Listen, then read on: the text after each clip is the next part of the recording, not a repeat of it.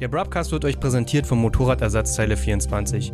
Vielleicht kennt ihr schon MI24 und ihr wisst, da könnt ihr euer Zubehör bestellen oder eure Ersatzteile für euer Bike und auch Werkzeug für die Garage. Aber MI24 unterstützt nicht nur uns, diesen kleinen feinen Podcast hier, sondern auch verschiedenste Rennteams. Und wenn ihr mal auf deren ihr Blog vorbeischaut, da werden die einzelnen Fahrern vorgestellt in den einzelnen Rennserien, die sie unterstützen. Da kann man aber auch Tipps, Schraubertipps finden und auch ein paar Tests zu Reifen und zu Bremsen. Schaut auf jeden Fall mal vorbei, ist eine feine Sache und danke am MI24 und jetzt geht's los. Herzlich willkommen zu einer neuen Stammtischfolge, Folge 41, Stammtisch Nummer 11. Machen die Zahlen überhaupt Sinn anzusagen? Ich weiß gar nicht, für wen das irgendeine Referenz ist, außer für mich. Ich dachte 40. Nein, 40 für äh, Brush. Also 11 macht keinen Sinn, nee. 11 könnte ich noch nachvollziehen, aber 11 nicht. Okay, okay. Folge X1, römisch. äh, ja, genau. Wir sind auch wieder am Start mit den Dilo. Hallo. Und der Milan. Moin. Und der Momme. Moin. Wir haben viele Geschichten zu erzählen. Die meisten meinerseits Tatsache. Geschichten aus dem Paulanergarten. Wir haben mal so ein bisschen, ich habe ein kleines Thema aufgeschrieben, so ein allgemeineres Thema, wo wir darüber sprechen können, so Pflege und Wartung.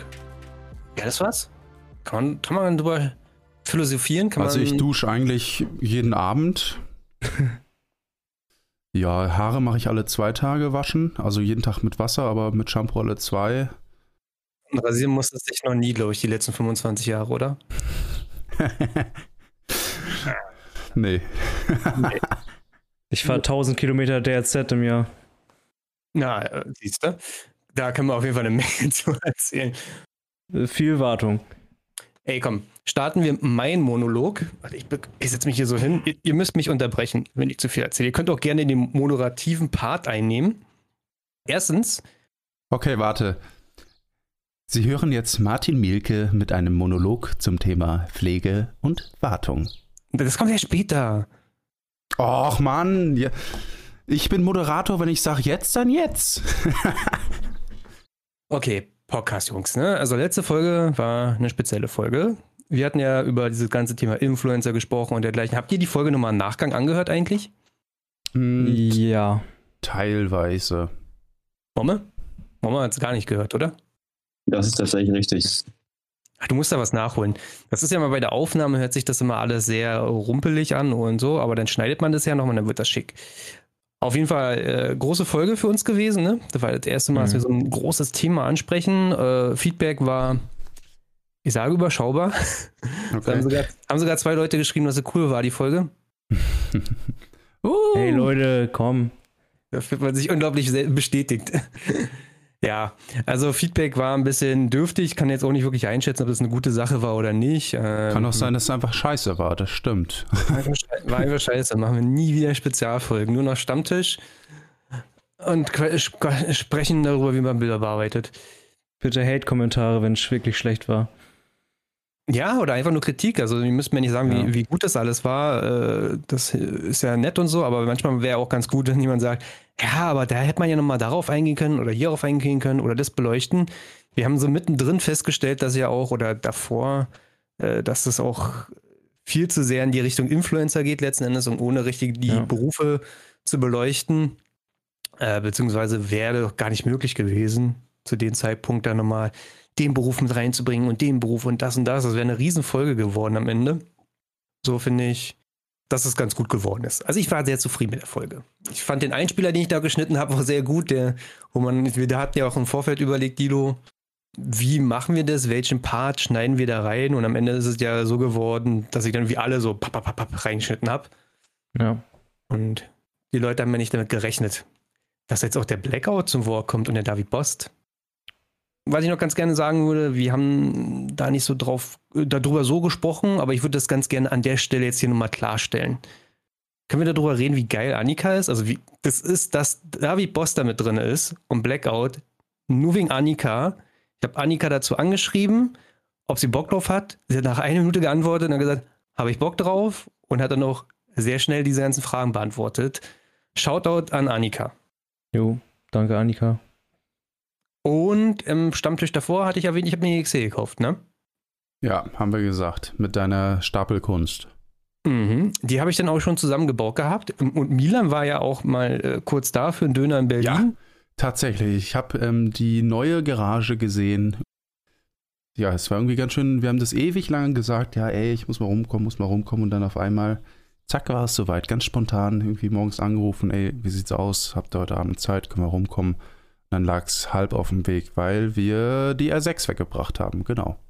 Genau. Wollen wir darüber reden? Du, du hast die R6 verkauft, ne?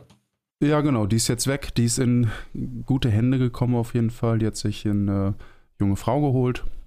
Ich bin auch total fein damit, dass sie jetzt weg ist. War eine gute Entscheidung. Ähm, sowohl, weil es auf der Straße einfach nicht das Richtige für mich ist. So eine Sportler, die bewegst du halt ab 100 plus oder auch eher 150 plus. Ne? Wie gesagt, das ist das, wo du in den zweiten Gang schaltest. Das ist immer dieser doofe Spruch, aber das stimmt. Und was mir beim Motorradfahren Spaß macht, ist, Gänge durchzuschalten und den Motor zu hören und sowas. Ne? Da bist du bei einer Supermoto, wenn du das machst, kommst du nachher bei 130, 140 raus. Ne? Das ist noch human. Das ist noch, finde ich, okay, wenn man, wenn man das jetzt nicht also ne, je, nach, je nach Ort. Ne? Aber du kannst ja auch mit 100 schon echt Spaß haben. Jeder 125er-Fahrer fühlt sich jetzt so, ja, man kann auch mit 100 Spaß haben, ja. 125er sind auch Motorräder. ja, Martin als ehemaliger 125er Forum-Mod kennt sich da bestens aus. Sehr militanter ähm, 125er-Fahrer, ja. Dann kommt dazu, dass ich die Körperhaltung im Straßenverkehr gar nicht geil finde. Also ich mag so dieses Hanging Off überhaupt nicht auf der Straße, weil du mit dem Kopf einfach viel näher an den Autos dran bist. Und ich muss auch sagen, dass ich auf der Straße zum Beispiel das Knie nicht runterkriege, weil mein Kopf vorher zumacht. So auf der Rennstrecke kriege ich einen Ellenbogen runter. Das ist gar kein, also ist, liegt nicht daran, dass ich es nicht könnte. Es ist einfach so, dass ich mich da auf der Straße so unwohl fühle auf diesem, auf einer Sportler, dass es wirklich eigentlich nur noch nur so für ein bisschen geradeaus dillen wäre. In Hamburg in der Stadt bockt es auch gar nicht. Aber generell halt Moped fahren. Ja, nur für die Renne wenn es gut läuft, fahre ich da im Jahr viermal hin. So, auch da muss ich sagen, ist es mir eigentlich momentan zu teuer und auch immer zu weit weg. Na, du bist immer in Tschechien oder sonst wo unterwegs. Und dafür lohnt das dann auch nicht so eine teure da stehen zu haben, die jetzt auch noch im Preis gestiegen ist. Also ich habe auch einen guten Kurs dafür bekommen. Ne? Mhm. So, und das sind eigentlich so die Punkte, weshalb ich sage, war auf jeden Fall eine gute Entscheidung, die wegzupacken. Aber es war doch nach wie vor so, dass die Rennstrecke war eigentlich immer so dein, dein Highlight, ne? Voll. Ich muss auch sagen. Ich hoffe, dass, dass du die Lücke dann füllst mal mit irgendwann mal Supermoto-Rennstrecke, wenn du was geeignetes hast. Hätte ich Bock drauf, ja. Ich bin echt am überlegen, meine Garage mal richtig durchzuwürfeln und mich auch echt von einigen zu trennen, wo auch so ein bisschen die Huserberg gerade auf der Kippe steht und mir dann einfach ein Bike zu holen, was auch für die Supermoto-Rennstrecke cool ist, weil da kannst du auch mal spontan auf den Samstag hinfahren, legst da 30 Euro auf den Tisch und kannst eine Runde drehen. Äh, ich würde dich kurz unterbrechen. Wir hatten berichtet, Broadcast berichtete, warum der Kurs der R6 gestiegen ist, weil die wurde eingestellt, ne, letztes Jahr. Die hat ja, sie so schlecht genau. verkauft, Tatsache, dass er eingestellt wurde, aber irgendwie feiern die Leute ja immer noch die Karre. Und so kommt es, dass so eine gebrauchte R6, so eine nicht viel gefahrene gebrauchte R6 wie Milan sie hatte, im Wert gestiegen ist. Also ja, meine ist über, über Listenpreis weggegangen. Neupreis. Ne? Ich muss auch sagen, dass ich da denke, es ist gut, das jetzt zu machen, weil ähm, ich glaube nicht, dass die lange so hoch bleiben. Die ist jetzt einmal so, dass die Leute, die lange drauf sparen, sich jetzt denken, scheiße, die werden nicht mehr gebaut, fuck, ich will die trotzdem haben und dann vielleicht in sauren Apfel beißen und die auch überteuert kaufen. Aber langfristig hat das ja schon seinen Grund, dass sie eingestellt wurde. Und es ist ein super schönes Motorrad, aber es kauft halt kaum wer. Ne? Also ich könnte mir auch echt gut vorstellen, dass ich so eine der letzten 50 zugelassenen aus Europa gekauft habe. Sorry, was waren nochmal die Gründe? Ich hab's gerade nicht mehr im Schirm. Verkauft er sich einfach so schlecht? Da wurden, glaube ich, Echt? in Europa wurden in einem Jahr 1000 Stück zugelassen oder verkauft. In Europa. Aber vorher war das doch absolutes Classic 600. Aber das dabei. verstehe ich auch nicht so ganz. Die war immer voll beliebt irgendwie. Führerschein, ganz klar, du darfst sie nicht mehr mit A2 fahren. Und ah. ähm, so der normale, also die meisten denken sich dann halt, ey, dann kaufe ich mir direkt eine Tausender, wenn ich jetzt einen großen Lappen habe. So, für eine Rennstrecke kaufst du dir selten eine neue R6, ne, das kommt auch nochmal dazu. Hm. Für die Rennstrecke gibt es auch weiterhin die R6 neu, halt nur ohne Straßenzulassung. Ach so, okay. Man muss sich mal vorstellen, von den Dingern wurden 1000 Stück in Europa verkauft. Und wie viele davon direkt in den Rennsport gingen, wird wahrscheinlich 80 Prozent sein. Weil du in jeder 600er IDM Nationalklasse fährt die mit, in, in der World Supersportklasse fahren die Dinger mit und davon dann jeweils, kannst du eigentlich sagen, an jedem Team mindestens drei bis fünf, ne? Also. Es ist auch einfach ein saugeiles Bike ab Werk, ne? Du hast eine richtig geile Bremse, das Fahrwerk ist cool, du hast einfach, du setzt dich drauf, musst vielleicht das ABS mit so einem ähm, Stecker da entfernen und dann ist das Ding geil für die Renne. Ne? Klar kann man immer noch mal was machen, aber es ist lange nicht so, finde ich, wie bei den anderen gewesen. Ich finde auch, das ist nicht mehr so modern. Also es war eine Zeit lang ein guter Trend. Bevor Supermotos im Trend waren, waren eigentlich Sportler so im Trend. Das ist noch die Welle, die die Medes ganz gut gesurft hat damals irgendwo 2000, keine Ahnung, lass aber es, es war äh, angesagt, das war moderner gewesen, damals so eine Supersportler zu fahren. Das ist so ein bisschen, ja, weggegangen, finde ich. Ich wüsste jetzt auch nicht, was gerade so modern ist. Naked. Ja, der 0815 Boy, der jetzt so nichts mit Motorradfeuer zu tun hatte, kauft sich echt ein Naked Bike, glaube ich. Ich glaube auch mhm. MT07 und so, ich glaube, ja, der war richtig gut weg. Ja. ja. Ja, aber MT07 ist halt auch gute Preis-Leistung, ne? weil sie, die ist, ja. glaube ich, preistechnisch ziemlich niedrig angesetzt im Vergleich, Vergleich mit der Konkurrenz. Das macht natürlich auch viel aus, gerade für die Fahranfänger. Ja. Ich weiß nicht, wie die, wie die R6 äh, so neu war zum Beispiel. Wie teuer war ist Listenpreis gewesen? 14. 14, ja. Ich glaube, die MT-07 ist deutlich unter 10, oder? 7300. Ja, das muss man sich mal vorstellen. Die Hälfte. Das ist ja. echt krass. Mit Drosseln, allen ja. und dran, auch ein super ein, also Einsteigerbike. Also ich bin sehr mal gefahren. Ja. Das ist so lustig. Bist du mal eine gefahren? Die von Juju damals? Leider nein. Ich wollte, nee, die bin ich leider nicht gefahren. Hätte ich machen können, aber habe ich irgendwie nicht mehr gemacht an dem einen Wochenende. Hätte ich das aber gerne, weil es sah geil aus, hat sich geil angehört, passt irgendwie alles so von außen. Und das Interessante ist für uns Routiniers, ist ja, du steigst auf, du fährst wirklich die Straße runter, bremst einmal, machst so einen Stenker, okay, ich habe das Bike verstanden. Du hast das Gefühl, du hast das mhm. Bike sofort komplett verstanden und du könntest sofort alles mhm. damit machen. Das habe ich noch nie mit so einem Motorrad ja, gehabt. Ja. Ich bin auch mal eine gefahren mit Accra, die hat sich so geil angehört und nach, nach zwei Minuten dachte ich, ey, ist auch irgendwie nur ein bisschen anders wie eine Supermoto so. Äh, echt, echt nice. Ja, wahrscheinlich und dann noch die Dukes, die sehen auch ganz schick aus und kommen ja mit einer Menge daher. Die Z äh, 701 auch viel. Weiß jemand, wo die MT-07 gebraucht preislich so liegt? Es gibt ein Euro 4 Modell, was halt noch äh, sehr gesucht ist, weil das die Auspuffanlagen hat, die auch noch richtig gut klingt. Und dann gibt es, glaube ich, die Euro 5 Modelle, die dann halt so gar nicht gewollt sind. Also es ist Tatsache so, dass wenn du einen Euro 4 MT-07 kaufen willst, dann bist du wie bei 5000 wieder. Es ist eine ganz eigenartige Logik und ja, es geht irgendwie letzten Endes nur um den Auspuff und die Optik. Die haben im Prinzip auch dreimal die Optik mit der Maske verändert und ich glaube, die erste ist immer noch am gefälligsten, muss man so zu sagen. Mhm. Jetzt kam nur mal vor zwei Wochen, glaube ich, eine neue raus. Das, ja, sieht wieder ein bisschen zu modern aus. Aber ist ja auch jeder anders, ne? Als Leistung ist schon gut, wenn man das mit einer XC vergleicht. Ja, ja, also an irgendeinem Punkt, es gibt eine, von Triumph eine neue, dass wir über so eine Themen sprechen, hätte ich nie gedacht, aber es gibt von Triumph eine neue 660 Trident, ist auch so ein Naked Bike, die irgendwie aus 7000 kostet. Und ich war an dem Punkt, wo ich mir dachte, warum soll ich mir eigentlich eine 10 Jahre alte Enduro kaufen, die abgefuckt ist oder sagen wir mal, eine, lass es eine fünf Jahre noch sein, aber die abgefuckt ist, fürs gleiche Geld, wie ich eine neue Triumph kaufe. So, hä? Aber gut, es ist der Markt, ne? Ja. Letzten Endes war es mir wert gewesen, so viel Geld auszugeben. Also Milan, äh, du, du willst auch noch die Huserberg verkaufen, hast du gesagt. Ich überlege, ja. Ich muss echt sagen. Welchen Preis willst du denn da ja, an Bike schreiben? das ist schwierig bei der, ne, weil es ist echt extrem viel Zeit reingegangen und natürlich auch Geld. Also ich habe den Kaufpreis schon lange überstiegen mit Nachbauten, also mit Umbauten nachher. Ja, dass man das nicht eins zu eins umrechnen kann, ist klar. Ich denke, generell ist der Gebrauchtmarkt gerade sehr gut, um Bikes zu verkaufen. Also die sind alle unfassbar hoch äh, inseriert. Der, ja. Also gebraucht kaufen würde ich gerade eigentlich echt nicht, weil ähm, ist einfach sauteuer alles.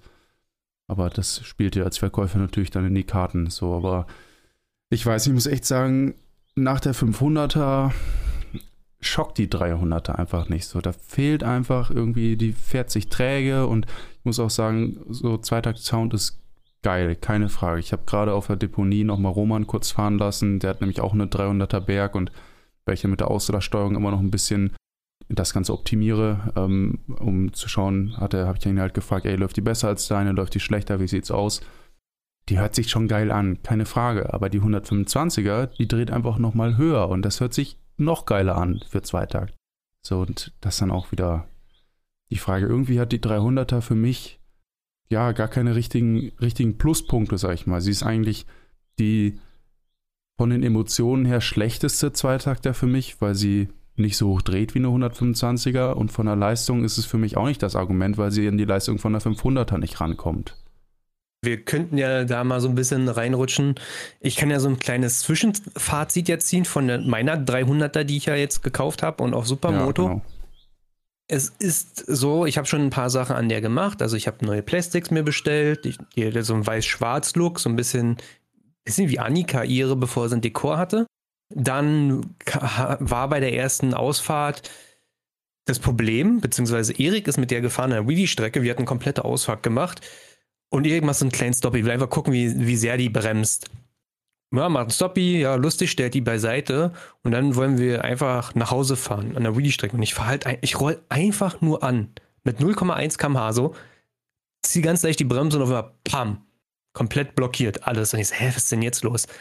Und dann ist im Prinzip der Bremssatteladapter, also ich habe schon eine größere Bremsscheibe von 260 auf 320 und dann muss ja der mhm. Bremssattel ein Stück weiter raus. Und da gibt es einen Adapter vom Motomaster. Und dann ist eine Schraube lose gewesen. Loctite. Ja, die Schraube ist mhm. lose gegangen bei einem Adapter. Und dann ist der ganze Adapter so hochgeklappt mit dem Bremssattel und hat sich verkantet in der Felge. Aua. Mhm. So zu Hause festgestellt. Also es ist so, ich hatte dann auch überlegt, ob ich ein neues Gewinde reinschneide mit einem Helicoil, bla bla bla. Es war auch schon irgendwelcher Kleber an der Schraube dran. Wenn man den Bremssatteladapter bestellt beim Motomaster, der nur 60 Euro oder so kostet, deswegen habe ich neu bestellt, dann kriegst du zwei Schrauben mitgeliefert und eine Anleitung. In der steht, bis 2014 benutzt der Originalschrauben. Ab 2014 benutzt die mitgelieferten. Okay, wo ist der Unterschied? Die mitgelieferten sind kürzer. Und wenn du diese mitgelieferten nimmst, bei meiner, vor 2014, dann hast du nur so ein halbes Zentimeter an Gewinde, die du mitnimmst. Das heißt, der Vorbesitzer hat irgendwann schon mal diese Schraube reingedreht, hat sie überdreht und hat sie irgendwie eingeklebt. Richtig fucking Danger. Gut. Gekauft, mhm. Ersatz, äh, richtige Schrauben rein, Loctite auch rein, wie sich das gehört. Mhm, ganz wichtig bei den Schrauben. So, dann ist das nächste Ding von so einer 300er, die läuft dann irgendwie nicht so richtig. Irgendwie ist, irgendwie ist eigenartig. So, die Jungs sind schon mit der gefahren, haben es nicht so ganz gefeiert. William dachte sich nur so, okay, ich sag jetzt Martin mal nicht, wie scheiße das Ding sich fährt. Den, den will ich jetzt nicht malig machen. Alter. Die lief echt kacke. Und äh, wenn du Gas gegeben hast, also Vollgas, dann lief die auch relativ okay. Und in diesem Teillastbereich hat die nur gestottert. Also wirklich, äh, du hast halt konstante Gasstellung und die Karre fährt mal an, mal nicht. Macht's sehr abenteuerlich mich ein bisschen belesen und Nick war ja auch mit Milan bei mir gewesen und der meinte, kauf dir so ein JD Jetting Kit. Also so ein Drittanbieter mit ein paar Düsen und einer Nadel. Und die soll das alles besser machen. Äh, soll ich erklären, warum das besser wird oder warum, wo die Logik dahinter ist? Kurz. Kurz. Ja, zusammenzufassen, aber das ist schon wichtig, ja. Okay, die, die Mikunis, die KTM bestellt, die kommen dann mit den Standardnadeln und den Standarddüsen okay, eine Düse hat immer den gleichen Durchmesser, ist egal. Die Nadel, die wird nach unten hin, wird die ja immer dünner, weil sie hängt ja in einem Vergaserschieber drinne und macht, macht ein Loch zu. So weiter der Schieber aufgezogen wird, desto mehr Luft geht durch den Ansaugtrakt und desto weiter wird diese Düse geöffnet, dadurch, dass die Nadel ja immer kleiner wird nach unten hinweg. Aber das ist so eine Standardnadel. Und es passt nicht direkt auf den Motor. So wie der Motor äh, gebaut ist, abgestimmt ist, Steuerzeiten, hast du in diesem Teilastbereich halt immer ein zu fettes Gemisch. Das heißt, die Nadel an der Stelle ist zu dünn. Und diese JD Jetting Nadel hat einfach so drei verschiedene Durchmesser. Das heißt, man kann es nur so ermessen, du siehst es kaum. Die geht nicht so konig von oben nach unten in einer Steigung hoch, sondern die wird erst, die fängt ganz klein an, dann wird sie ganz schnell dick, und dann geht sie hoch und wird nochmal ein kleines dicken, dicker dass du bei jeder Gasstellung immer ein perfektes Also wirklich eine, eine, Nadel, die für das Motorrad gefertigt wurde. Nur für das Motorrad. Das machen die. Kostet auch 100 Euro. Aber damit läuft die ja. wie eine Eins. Und ich kann nicht verstehen, wie Leute ohne dieses JD Jetting Kit fahren. Leute wie Krass. Milan. Also die von Roman hatte auch ein JD Jetting und ich bin ihm im Vergleich gefahren. Und das stimmt schon. Also dieses bei gleicher Drehzahl stottern, das ist mit dem JD Jetting fast weg. Ähm, ja. Ich muss aber auch sagen, bei mir, ich habe inzwischen relativ genau abgestimmt. Bei mir ist es wirklich nur, wenn du das Gas, also wenn du gleichbleibende Geschwindigkeit fährst, dann stottert meine Karre. Sobald du minimal beschleunigst, hört die sofort auf zu stottern und auch be also berechenbar, nicht unterschiedlich.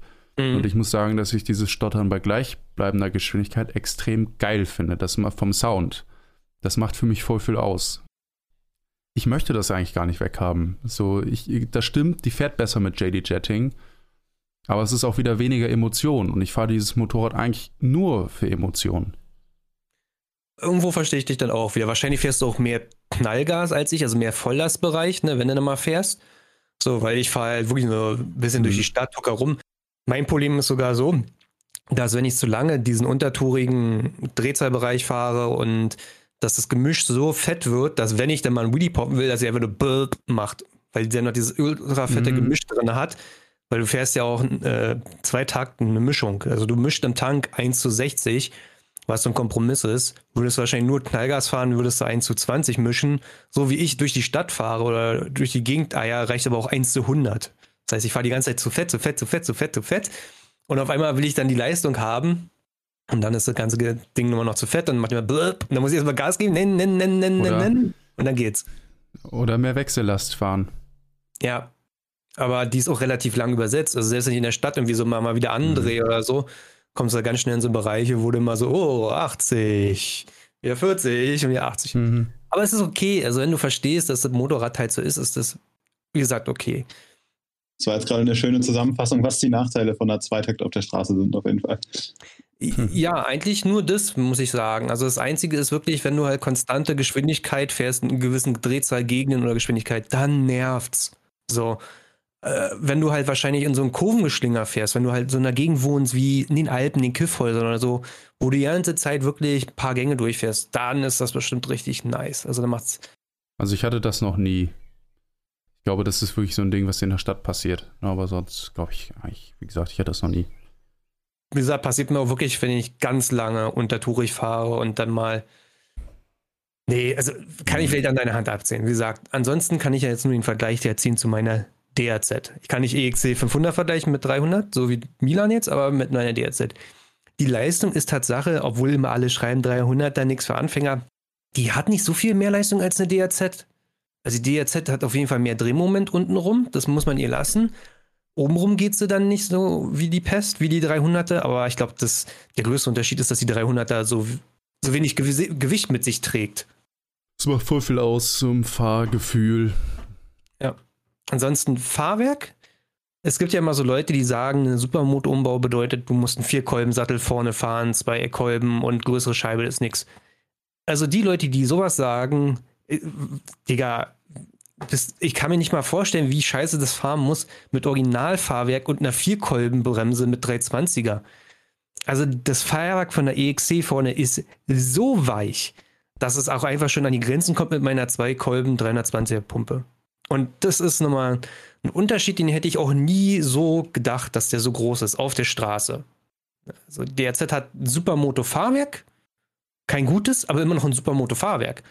Die EXC hat ein unglaublich gutes Enduro-Fahrwerk, aber auf der Straße ist einfach vorne einfach ein mhm. bisschen doller bremsen, geht die ganze Karre unten weg. Und ich glaube, viele Leute, das meinte William, viele Leute, die glauben, dass die Bremsanlage mit ihrer 320er Scheibe so viel besser ist und ausreichend, ist wahrscheinlich einfach nur dem geschuldet, dass du denkst, die Karre bremst wie Sau, weil sie einfach vorne einsackt. Aber effektiv tut sie das nicht. Hm, also ich muss sagen, ich bin auch eigentlich immer viele Karren mit Enduro-Fahrwerk Supermoto gefahren. Einfach weil man es irgendwann so kennt. Ich hatte auf meiner 125er das umgebaut. Damals bin ich aber noch nicht so ambitioniert gefahren, dass man es irgendwo überhaupt gemerkt hätte. Ja, dann ist es irgendwann einfach nur Gewohnheitssache. Ne? Also wenn, wenn du das so kennst und für dich eine Supermoto so fährt, dann kommst du damit klar und dann ist für dich auch eine andere Bremse trotzdem viel geiler, weil es viel besser dosieren kannst. So, ne? Ich, ich finde, ähm, ankern tut das letztendlich alles irgendwann. Natürlich musst du bei der, bei der normalen Enduro-Bremse wie ein Bekloppter am Hebel ziehen, aber auch die bremst. Ne? Mhm. Ähm, ja, aber das ist schon sehr, sehr, sehr schlecht. Ne? Ja, die war auch auf 125er. Danach, danach hatte ich immer Beringer. Also das ist auch lange her. Aber also wär, war jetzt so mein, mein Eindruck von damals noch. Ne? Aber es bremst sich trotzdem geiler. Aber keine Frage, eigentlich sollte das Augenmerk ähm, erstmal mehr auf, auf dem Fahrwerk liegen. Na, das bringt wahrscheinlich mehr als, als eine geile Bremse. Das glaube ich auch. Also die, die 320er Scheibe, die macht den größten Unterschied auf jeden Fall, aber es ist nicht so, dass es die vier Kolben braucht, bevor du ein Fahrwerk machst. Also den Unterschied merkst du nicht, außer dass dein Fahrwerk noch mehr absinkt. Oder was sagt der Fahrwerksbremsenprofi dazu? Mhm. Also äh, ich bin im Prinzip oh, vier Kolben zweimal auf, also vier Kolben und 320 Motormaster zweimal auf Serienfahrwerk gefahren. Und das war wirklich ja, unangenehm, gerade als ich dann Bike gewechselt habe und wieder mit Serienfahrwerk, äh, aber direkt großer Bremse gefahren bin und eigentlich schon ein Supermotorfahrwerk gewohnt war, das war schon grausig, weil gerade wie du sagst, du fängst an zu bremsen und im ersten Moment taucht erstmal das Fahrwerk wirklich 70, 80 Prozent ein. Das ja, fährt wirklich schwammig, eklig, indirekt, ist schlecht für die Traktion. Ich habe damit äh, trotzdem Stoppies gemacht und das auch irgendwann immer weiter getrieben, aber es war wirklich mhm. unsicher wenn du danach korrigierst, du gehst, genau. das federt ein, du lässt die Bremse los und dann federt es wieder aus. Du hast sau die Unruhe drin. Ne? Ja, das ist, das ist ganz wichtig, genau, weil du halt auch fast keine Zugstufendämpfung hast, federt es ganz schnell wieder aus. Und dann mhm. veränderst du ja quasi auch den Schwerpunkt und dann wird es im ja. Stoppie total, total unruhig. Ja. Äh, ich muss aber auch dazu sagen, dass ja meine Gabel vorne schon kaputt war zu dem Zeitpunkt. Die, äh, da war ja schon die Druckstufe lose. Ein Phänomen davon, was ich auch darauf zurückführe, war auch, dass wenn ich schnellere Wheelies gemacht habe und dann dieser Klassiker, keine Ahnung, man hat irgendwie hochgezogen mit 20, 30, wheelt eine Weile und irgendwann im sechsten Gang setzt man bei über 100 wieder ab. Es hat dermaßen angefangen zu flattern, dass es kaum kontrollierbar war. Das hatte ich noch nie mit irgendeiner anderen Karre. Und mittlerweile führe ich das halt darauf zurück, dass die Druckstufe lose war und dadurch überhaupt keine Dämpfung drin war. Und dann quasi eine unkontrollierte mhm. Unruhe da direkt reinkam. Das war echt schlimm. Aber auch so, ja, ich bin absoluter Verfechter vom Supermoto-Fahrwerk, das sollte klar sein. Moment, werf mal einen Preis in den Raum. Was zahlt man denn für ein, für ein Supermoto-Fahrwerk, wenn du deins umbauen lässt? Gib mal ein paar so Anfänger, Mittel und ähm, richtig teure Stufe durch.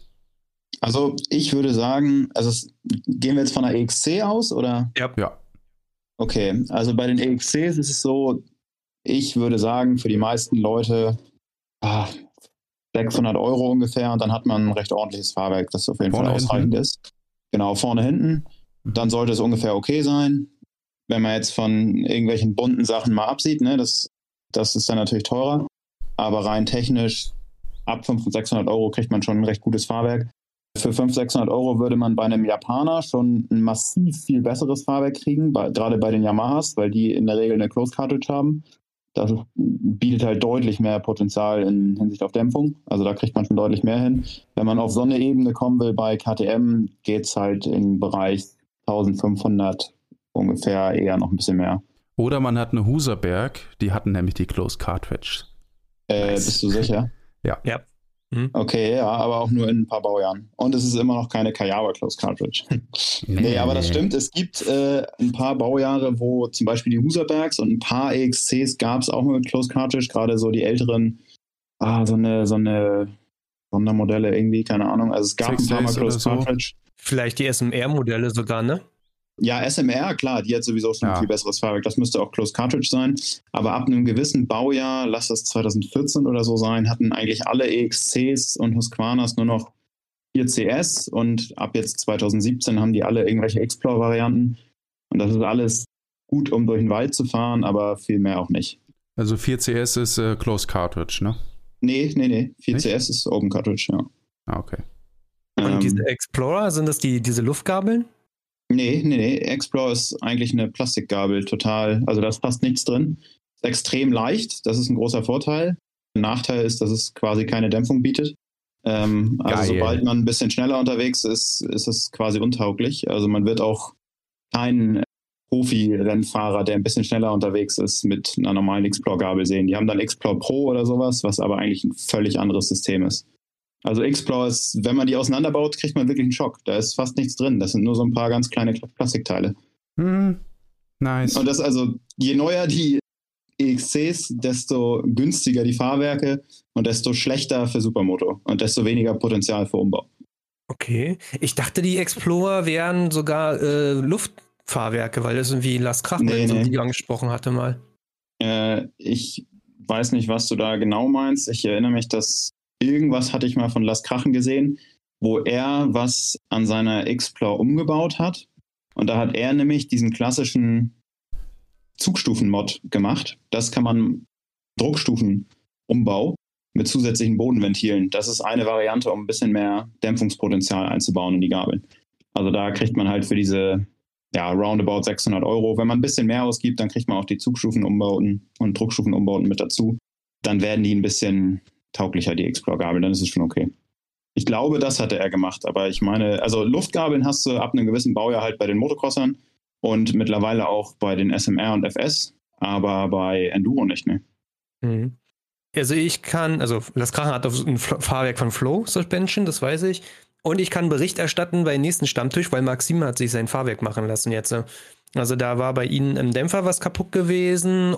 Das lässt er reparieren, plus eine neue Feder, plus Abstimmung auf Supermoto bei Franz, also Franz Racing. Das sind, glaube ich, 800 Euro. Also mhm. trifft das, was du sagst, mit 600 Euro. Nur für Dämpfer? Nee, vorne, hinten. Vorne, hinten Fahrwerk einstellen. Auf. Gut, ja, genau. Was hat er nochmal? Irgendwie ein Muserwerk? Nee. Er, doch. doch, er hat ein Muserwerk. Ohne Umlenkung, genau. Ja. Dann ist es 11er, 12er. Also die hat sogar eine Closed Cartridge dann eventuell, ne? Ja, müsste eigentlich. Also dann kann ich mir gut vorstellen, gerade wenn Franz das macht, ist natürlich äh, aus meiner Sicht der Fahrwerksmensch überhaupt in Deutschland, kann ich mir schon vorstellen, dass da ein Hammer-Fahrwerk bei rauskommt. Also bin ich gespannt auf deinen Bericht. Ja, da muss ich ja fast überlegen, ob ich das bei, der, bei meiner auch nochmal eben schnell mache, ne? Vorm Verkauf. Lohnt das? Der Käufer freut sich. Ja, also beim, beim Maxim war das auch, dass die hinten sehr weich war. Da war aber auch was im Dämpfer kaputt gewesen, was sich bei Wheelies fahren extrem eklig anfühlt, weil die ganze Karre immer vor und zurück wippt, ohne dass wirklich der Winkel sich ändert. Wenn wir Thema Fahrwerk nur abschließen wollen, es ist ein Enduro-Fahrwerk und selbst auf Supermotos im Wald funktioniert das Ding wie ein Traum. Das ist nicht vergleichbar mit der DAZ, die einfach relativ stumpf ist von Ansprechverhalten. Die spricht auf jede Kleinigkeit an. Du hast das Gefühl, das Vorderrad bleibt immer schön am Boden, egal worüber du fährst. Es nimmt auch nicht jeden Schlag gleich so mit, dass es einen Richtungswechsel gibt. Also wir sind in letzter Zeit wieder viel im Wald gefahren und alles. Habe auch Olli mal fahren lassen und der meint auch, Digga, das ist, kein, das ist ein Unterschied wie Tag und Nacht. Also klar, macht ja auch einen Sinn. Ist ein Enduro-Fahrwerk. Wer hätte das gedacht? Aber sie ist dann agiler auf jeden Fall als die DRZ. Ja, die DRZ, die ist mehr so ein bisschen gesetzt durch ihr Gewicht und ein bisschen behäbig, gerade wenn man von A nach B äh, äh, switcht, dann hast du das Gefühl, du fährst einen Traktor jetzt wieder mit der DRZ. Ah, kenne ich. Aber wenn du jetzt die XC fährst, die ist natürlich durch die geringen Schwungmasse und ich glaube, das ist der größte Unterschied. Wenn man Zweitakt auf Viertakt vergleicht, die Zweitakt hat einfach geringere Schwungmaße und damit ging viele Sachen einher. Keine Motorbremse, von unten rum nicht diesen Punch, wenn du ein Kupplungsvideo machst, aber halt auch, dass der Motor halt nicht dich irgendwie daran hindert, das Motorrad schnell umzulegen. Also irgendwie nur mal zack, links, rechts irgendwie mal einen kleinen Schlenker zu machen. Ja. Es ist jetzt so gerade so ein bisschen so das Fazit bei meiner E. Was ich gerade fragen wollte, wirst du dein Fahrwerk jetzt ändern, weil du bist ja jetzt gerade viel im Wald unterwegs und ich weiß nicht, ob es irgendwann nochmal im Raum steht, ähm, die auch als Enduro zu fahren.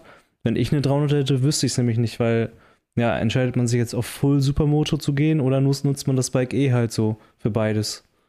Also, ich würde bei, weil wir ja beide festgestellt haben, dass unser DRZ-Fahrwerk auch ein Ding weg hat. Also ich würde das Fahrwerk der DRZ einfach mal wieder neu machen. Ne? Also einfach instand setzen. Ich meine, du und deine, äh, deine XC. Genau, die EXE wird immer Enduro-Fahrwerk bleiben. Mir okay. passt das mit den Supermotos, ist jetzt nicht so dramatisch. Mit der mache ich auch mehr dumme Scheiße, also spring überall rüber oder so oder fahr ja. irgendwo hin. Das ist er und die DRZ wird ja die Touren-Supermoto werden.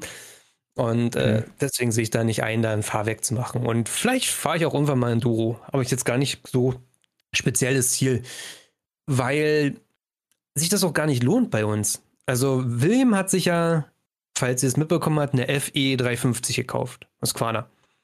Er wollte immer eine Enduro haben, hat sich eine gekauft und der war mit dabei gewesen. Wir fahren da irgend so einen Hang hoch mit, Ki mit äh, Zuckersand und ist echt schon ein Hang für Brandenburg, Supermoto, drei Versuche, richtiger Krampf und alles und hm, so. Und William fährt mit, fährt einfach mit Standgas im Sitzen mit der 350 auf Enduros da einfach hoch. So. Mhm. Also, das ist der Maßstab hier in Brandenburg für Enduro fahren. Klar, jetzt sagen die Brandenburger, ja, gibt es ja Pets und bla. Ich weiß nicht, ich finde das nicht so ein Argument. Man kann da was draus machen. So. Du musst dich ja nicht damit darauf beschränken, sondern du kannst ja an eine Technik fallen, auf dem Flat was machen und so, weiß ich nicht. Ich finde, das heißt nicht unbedingt was. Mm, ja, ich glaube auch bis zu einem gewissen Grad, weil ich mit Markus viel drüber gesprochen hatte, den hat man nicht erzählt, aber wir, ich hatte ja erzählt, dass ein Kollege von mir, der Markus, der ist Serious One, sich eine 450 EXC geholt hatte und die wurde gestohlen. Geil, mhm. nachdem man da so viel Arbeit reingesteckt hat. Also, und seine 7, äh, Z1000 wurde auch gestohlen. Was? Meint, Woraus ja, denn? Aus einer Garage oder? Vom Parkplatz. Also, die haben so einen äh, Parkplatz in, um Innenhof quasi. Und äh, die wohnen, die haben auch eine, eine, Schranke normalerweise da, aber sie haben mhm. wohl von der anderen Seite des Grundstückes den Zaun, ein Loch geschnitten und haben die dann rausgetragen. Plus das Motorrad ja, von seinem Nachbar. Mhm. Tja, ey. Und, und er meint auch so, das Bitterste ist eigentlich, dass die EXC geklaut wurde. So eine Z1000, die kaufst du auf dem Gebrauchmarkt ja. einfach wieder. So, die gibt's genau. genau so gepflegt, die sind alle gleich. Aber find mal wieder eine 450 für 3.1 im gepflegten Zustand. Was? Ja, aber kriegt er nicht mehr als das, was er bezahlt hat? Kriegt er nicht den, den aktuellen Marktwert von der mhm. Versicherung? Das hoffen wir. Wir haben ja auch alle Rechnungen vom Pulver für die Kleinigkeit, die Arbeit, die reingesteckt wurde. Aber selbst wenn es dann irgendwo bei 3,5, 3,6 endet oder so, ob du dann wirklich so, so eine gute Maschinennummer kaufen kannst, fraglich. Oder da musst du wieder lang genug suchen, ne? Und, aber er, er wird sich wieder eine kaufen, aber ihm gefällt auch dieser Aspekt von Endurofahren eher als Supermoto. Ich will nicht immer so, ja, Supermoto, warum baust du das Ding auf Supermoto um? Und, und er so, lass einfach durchs Gelände fahren. A hat er gemerkt, dass die 450 eine Menge ist für einen Anfänger, also selbst für mhm. Brandenburg, das habe ich auch gemerkt. Also die, die, hat schon echt brachial Leistung. Also vielleicht eine 250 oder eine 200er Zweitakt. Ja, Mann wo ich auch so meinte, Brandenburg, ja, bis zu einem gewissen Punkt hast du auch eine Menge hier zu lernen. Also musst du auch erstmal an den Punkt kommen, dass Brandenburg dir nicht mehr genug bietet an, an Anspruch für Endurofahren. Oder Norddeutschland, wenn du es so willst. Ne? Also da, da, sind wir ja alle im selben Boot quasi. Und dann kann man ja auch noch irgendwo hin. Also es gibt ja auch Gelände in, in unseren Gebieten, wo man sowas findet. Anspruchsvolles ja. Gelände. Ja, ja, ja. Definitiv. Ja, also so verteilt sich das. Ich bin jetzt, glaube ich, 15 Betriebsstunden mit der EXC gefahren. Eine Menge. Macht auch immer noch Spaß. Also natürlich hat man den Faktor drin, oh, ein neues Bike, du willst eigentlich irgendwie jeden Tag mitfahren. Es ist auch ein krasser Kontrast natürlich, die DRZ zur EXC 300. Das ist ja das, was ich irgendwie erhofft habe oder gezielt gesucht habe, dass sich die Bikes nicht so gleich sind, weil eine damit der unnütz wird habe viele Kleinigkeiten an dem Bike gemacht. Also, ja, ich weiß ja nicht, wo ich anfangen soll. Ich glaube, der Bremssatteladapter war schon wirklich das, das Nervigste. Bis hin zu Tacho wurde nicht umgestellt auf Supermoto, er stand immer noch auf Enduro. Äh, mhm. Äh, der Stecker, der den Tacho mit Strom versorgt, der ist kaputt, den habe ich ersetzt. Äh, der Luftfilter ist so weit geölt, dass das ganze Öl rausfließt aus dem Luftfilterkasten auf die Kette und sich überall verteilt. Äh, Vergaser war grundsätzlich falsch eingestellt gewesen. Getriebeölstand war zu niedrig, habe ich getauscht. Dann hat sie das Problem, dass wenn sie so richtig, richtig, richtig warm ist, in gewissen Momenten die Kupplung nicht komplett trennt. Das heißt, fährst du irgendwo ran, erster Gang, ziehst die Kupplung und wenn die Drehzahl so langsam fällt unter eine gewisse Schwelle, so Standgas, und drei Sekunden später geht es entweder aus oder geht nach vorne. Ich weiß nicht, Milan, hast du solche Probleme, dass deine Kupplung nicht trennt in gewissen Situationen? Ähm, ich hatte da eine Zeit lang mal Probleme mit, das war aber wegen einem Eigenfehler. Da habe ich aus Versehen Hydraulikflüssigkeit reingeschüttet in die Kupplung, statt dort vier Bremsflüssigkeit, weil ich die Deckel schon irgendwie seit zwei Jahren da Zapfdeckel drauf hatte. Auf den normalen steht das ja drauf, nur dort vier Bremsflüssigkeit. Und mhm. ist, ich meine, bei den Maguras oder so kommt Hydraulikflüssigkeit rein, ich bin mir nicht sicher. Auf jeden Fall hat das meine Dichtringe angegriffen und ähm, ja, deswegen habe ich da immer ein bisschen Probleme mit, aber ähm, sonst eigentlich nicht. Ja, das Krachen hat irgendwie auch so ein Problem gehabt, aber der Vorbesitzer meinte auch schon, ne, Kupplung ist halt, die müsste wohl gemacht werden. Hier ist schon mal eine neue Kupplung dazu. Ich so, oh, wunderbar. Ja, pack die Karre auf, äh, auf den Ständer, lass Öl ab, mach den Deckel ab, bau die Kupplung aus und alles. Guck mir die Belege an, guck mir die neuen Belege an. Die sind niemals für eine EXC 300. Nice. So, dann habe ich die halt weggefeuert, war für eine andere Karre, also keine neue Kupplung. Hm. Dann habe ich Lamellen durchgemessen und Reibscheiben und alles. Alles von der Dicke okay. Hm, vielleicht wartet Öl, alle zusammen. 300 V in die Karre rein. Nicht mehr so krass, aber immer noch. Ja, und dann habe ich gelesen, es gibt bei den Reibscheiben von der Kupplung, gibt es eine, also wenn ihr so raufschaut, frontal, also auf die Scheibe, auf die, wie will man jetzt sagen, hilft mir mal, wie man das am besten beschreibt. Also ihr guckt nicht von der Seite rauf, sondern von der Seite, die. die also in die Lamellen Seite. rein. Ja, von der Stirnseite. Von der Seite in die Lamellen. Ja, also von der Reibscheibe, die Metallscheibe. Dann gibt es eine, eine, eine scharfe Kante und eine abgerundete Kante. Und die abgerundete Kante, die Seite muss in den Motor rein. Ja, war bei meiner nicht so gewesen. Hab das jetzt auch, hab die nochmal auseinandergebaut, nochmal richtig reingebaut. Ist schon ein bisschen besser geworden. Das Krachen hat gesagt, da soll man Öl aus dem Automatikgetriebe reinmachen, dann wird es richtig gut. Ich werde es rausfinden. Hm. Ja. Ansonsten, ich überlege gerade, sonst noch welche tausend Kleinigkeiten, die ich dran gemacht habe. Ja, tausend Sticker entfernt. Also ich kann dann ja. Tutorial geben, wie man richtig gut Sticker inzwischen entfernt. Ja. Mhm. Was war denn da drauf? Ein Dekor? Nee. Das Dekor? Ja, ja. Ich habe mir Plastiksätze bestellt, vorne, hinten und äh, Luftfilterkasten nicht neu. Und da war das Dekor ah, okay. noch drauf. Ich habe ja, mit einem Föhn schön warm gemacht, jetzt ziehe ich das ab. Easy. Ja, nee, eben nicht. Also extreme Klebereste drauf geblieben. Und der Tipp für alles ist eigentlich WD-40, Tatsache. Schön WD-40 raufsprühen, mit, mit einem Lappen am besten, dass es richtig einweichen kann. Fünf Minuten und dann wischst du es einfach runter. Hm, nice. Auf der Gabel waren diese Gabelprotektoren-Dinger drauf. Die sind auch richtig fett. Wie gesagt, habe ich alles runter, damit die Karre ein bisschen cleaner aussieht inzwischen. Ja, und dann dachte ich mir nach fünf, also vier Wochen EXC fahren, ach komm, heute nehmen wir mal wieder die DRZ. Die gute, mhm. die alte. mach mir da so Gedanken. Wird die starten? Wird die laufen? Ich habe gesagt, was ist eine DRZ? Die XC, da muss ich mir Sorgen machen. Setz mich rauf, drück den Starter. Ah nein. Starter-Relais. War ja schon letztes Jahr das Problem gewesen. Dass das Starter-Relais manchmal nicht wollte. Dann habe ich es mal ausgebaut, also habe einmal raufgeschlagen und dann ging es wieder. Also hat sich einfach äh, diese kleinen Plättchen haben sich verkantet. Ja, okay, ausgebaut, draufgeschlagen, geht wieder. Wunderbar. Schön nach Bernau gefahren, auf dem Marktplatz einen Döner geholt. Karre geht nicht mehr an. Ich baue auseinander, schlag aufs Relais ein, wie so ein, wie so ein Russe. Alle gucken, denk mir peinlich. Karre geht nicht an. Ja, an dem Tag ist das Starterrelais komplett gestorben. Nice. Und dann habe ich die dann in so eine Tiefgarage für Fahrräder angeschoben, so dreimal bis er anging. War richtig peinlich, ey. Ja. Was fährst du DRZ, ey? Du hast doch eine EXC. Ja, bin ich nach Hause gefahren, hab die, äh, hab die EXC genommen, wunderbar. ich habe ein neues Starter-Relais bestellt, ist drin. Ich habe jetzt auch mal richtig Bock, wieder DRZ zu fahren, glaub mir. Apropos neue Dinge bestellen. Kauft euch keinen 3D-Drucker, sonst seid ihr nur noch am Dinge bestellen. Die kosten zwar alle nur 8 Euro oder so, oder ich habe auch was für 1 Euro bestellt, aber ich bin eigentlich dauerhaft dabei, nur noch neue Dinge zu bestellen.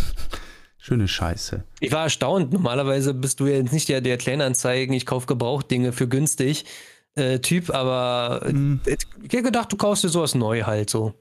Ja, ach, nö, ich habe halt immer geguckt, was so drin ist.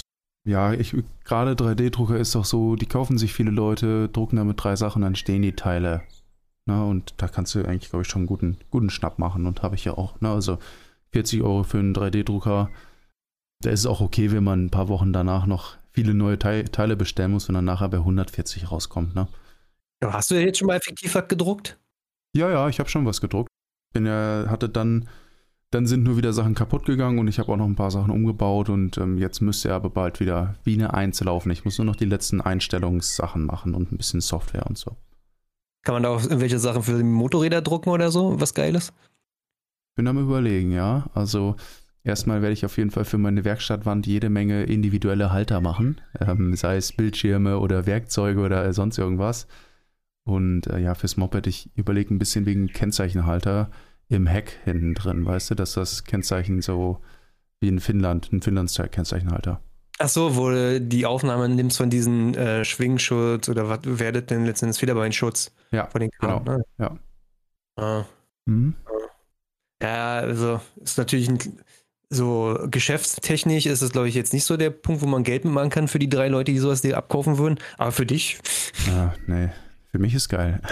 Ich habe ich hab, ich hab mal ein Ersatzteil für eine alte Analogkamera äh, mir 3D drucken lassen, nachdem ich es äh, reingeniert habe und ein CAD gezeichnet habe. Also ich musste erstmal CAD lernen. Aber ich habe für das Teil, glaube ich, ja. 5 Euro bezahlt und die Kamera wieder repariert damit, sonst hätte ich sie wegwerfen müssen. Ich hatte heute auch eine 3D-Druck-Geschäftsidee.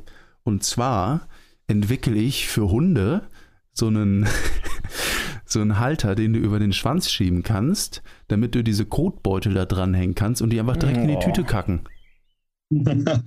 okay. Junge, das ist doch übel geil. Das ist doch viel Gab's besser als. irgendein Erlebnis, wie du darauf gekommen bist? Oder? Ähm, ich, nee, nicht so richtig. Ich könnte mir aber vorstellen, ich habe letztens mit Timo, haben wir uns so E-Bikes geschnappt und haben draußen eine Pfeife geraucht und haben uns so eine schöne Bank ausgesucht, wo ein Mülleimer, Mülleimer daneben war, in dem bestimmt fünf so Kotbeutel lagen. Und ähm, da hat es ab und zu mal, wenn der Wind passend stand, bei 30 Grad sehr gut draus gerochen, auf jeden Fall. Das hat sich mm. scheinbar irgendwo festgesetzt. Hm. Ich habe übrigens sogar schon mal einen 3D-gedruckten Kennzeichenhalter gekauft. Ah, kenne ich auch äh, jemanden. Hm? Ja, ähm, vielleicht macht er jetzt Autovideos, aber mehr brauchen wir dazu nicht sagen. Ja, also einer aus dem Hamburger Raum hat das mal gemacht. Der macht jetzt diese Autovideos. Hm. Die waren noch gar nicht so gut. Ja, da weiß ich nicht. Also am Heck 3D-Druck weiß ich nicht. Äh, Glaube eher nicht. Kommt aufs Material drauf an. Du kannst ja auch äh, zig Materiale drucken, aber es gibt auch mit Sicherheit falsches Material. Also das, mit dem mhm. ich jetzt viel gedruckt habe, wäre definitiv falsch, weil das gar nicht so diese mechanische Belastung schon aushält. Und im besten Fall sollte das ja auch ein bisschen flexibel sein, dass du, wenn du mal irgendwie schleifst, dass es nicht direkt bricht. Ne? Ja, bei mir, bei mir war es nicht mal mit Schleifen. Ohne Schleifen schon, nur durch Vibration. Nice. Das schon nicht. Ja. ja, ich glaube, da ist auch so ein bisschen die Kunst, dass äh, ich weiß nicht, ob dein, ich sag mal, äh, günstigerer Drucker das überhaupt so hinbekommt mit den richtigen Materialien, das ein bisschen flexibel zu gestalten. Das ist eigentlich die Kunst, weil du willst ja nicht nur so steife, brüchige Teile bauen, äh, an, an, sich kann man mit 3D-Druck alles realisieren. Also es, äh, Königseck druckt seine Turbolader aus Inconel oder Titanlegierungen.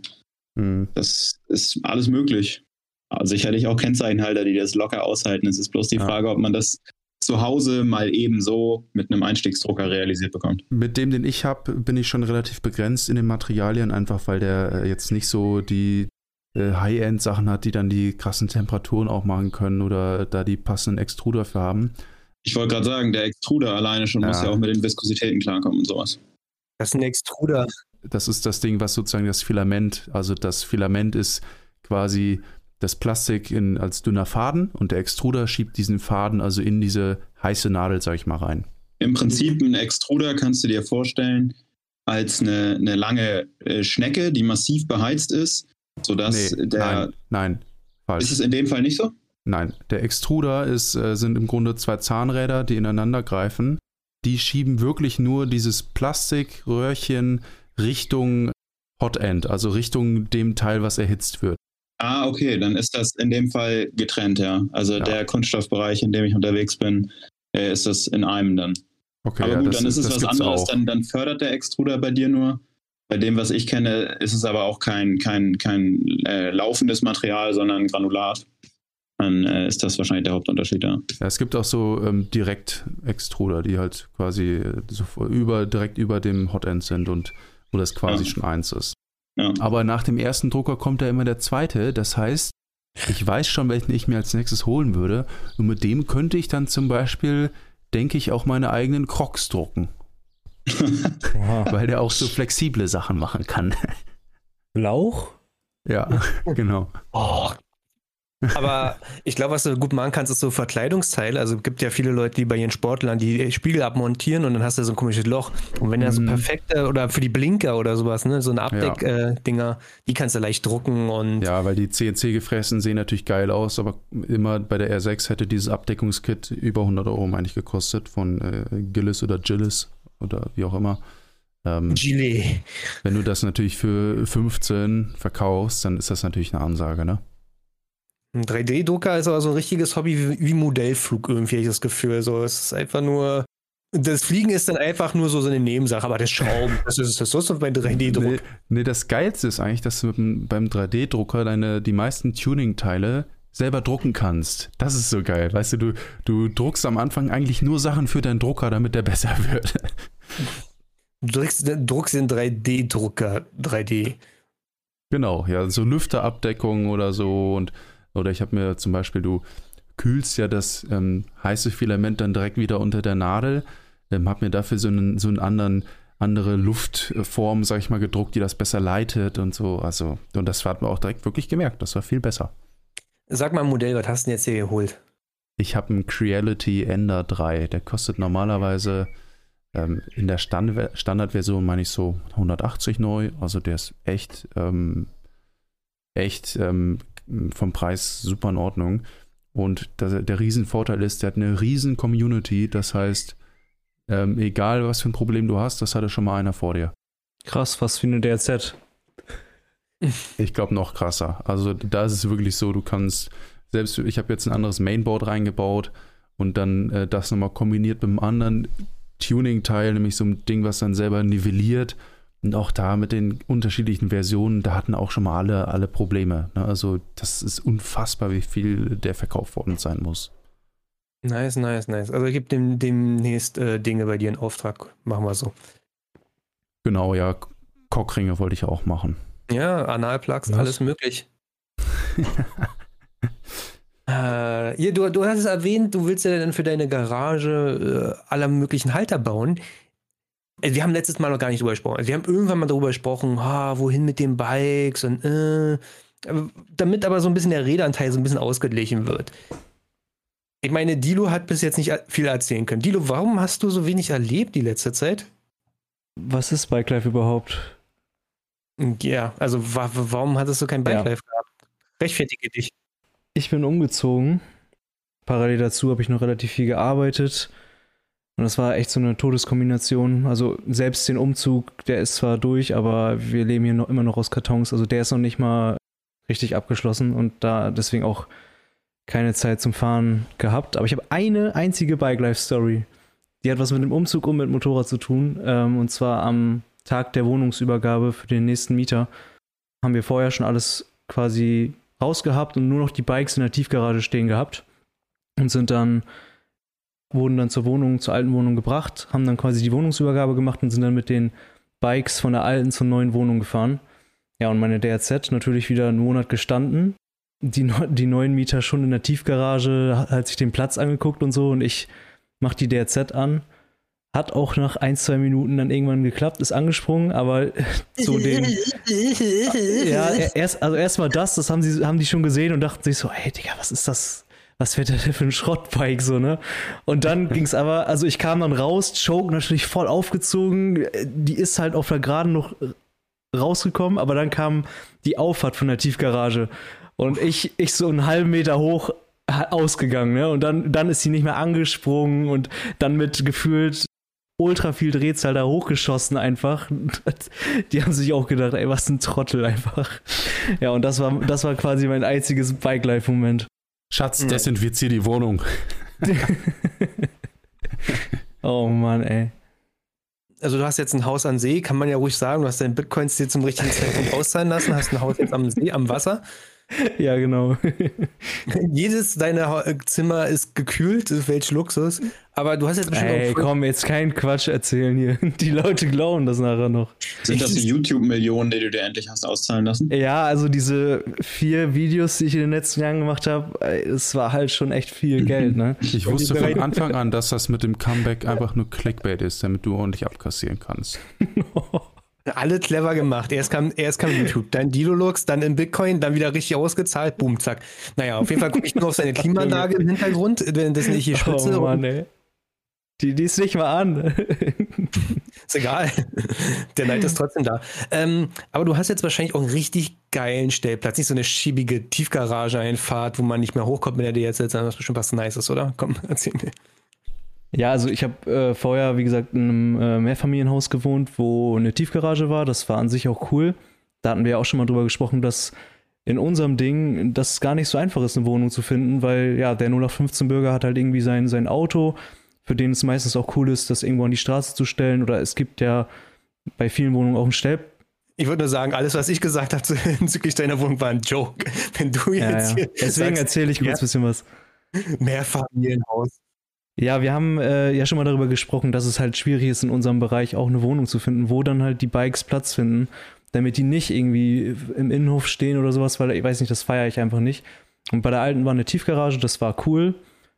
Ist auch Luxus, das ist mega, aber wenn es dann Richtung Schrauben geht und so, auch nicht ganz optimal. Das sind immer Leute, die da durchlaufen und ist auch irgendwie nicht deins. Machst dann nachher Flecken auf dem Boden, was weiß ich. Auf jeden Fall, das Neue ist ein bisschen was anderes, hat einen Garten und auch einen Schuppenraum.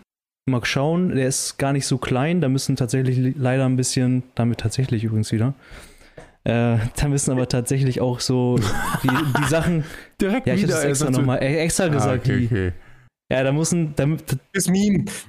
ja, Martin muss das schneiden. Da müssen tatsächlich ja auch die Sachen rein, die man halt nicht so im Haus haben will, die man sonst im Keller oder so stehen hat. Aber da ist eigentlich auch Platz für vielleicht eine kleine Werkbank und ein Stellplatz für ein Motorrad, an dem man dann auch schrauben kann. Und da habe ich richtig Bock drauf. Oder bau dir noch was Größeres? Äh, aus Holz? Ich könnte dir auch mit meinem 3D-Drucker eine ganz kleine Werkbank drucken. Ja. Aber dann äh, ist sie dann auch so steif und bricht durch, wenn ich einmal drauf haue, oder? Nee, du kriegst einen passenden kleinen Hammer dazu. Okay.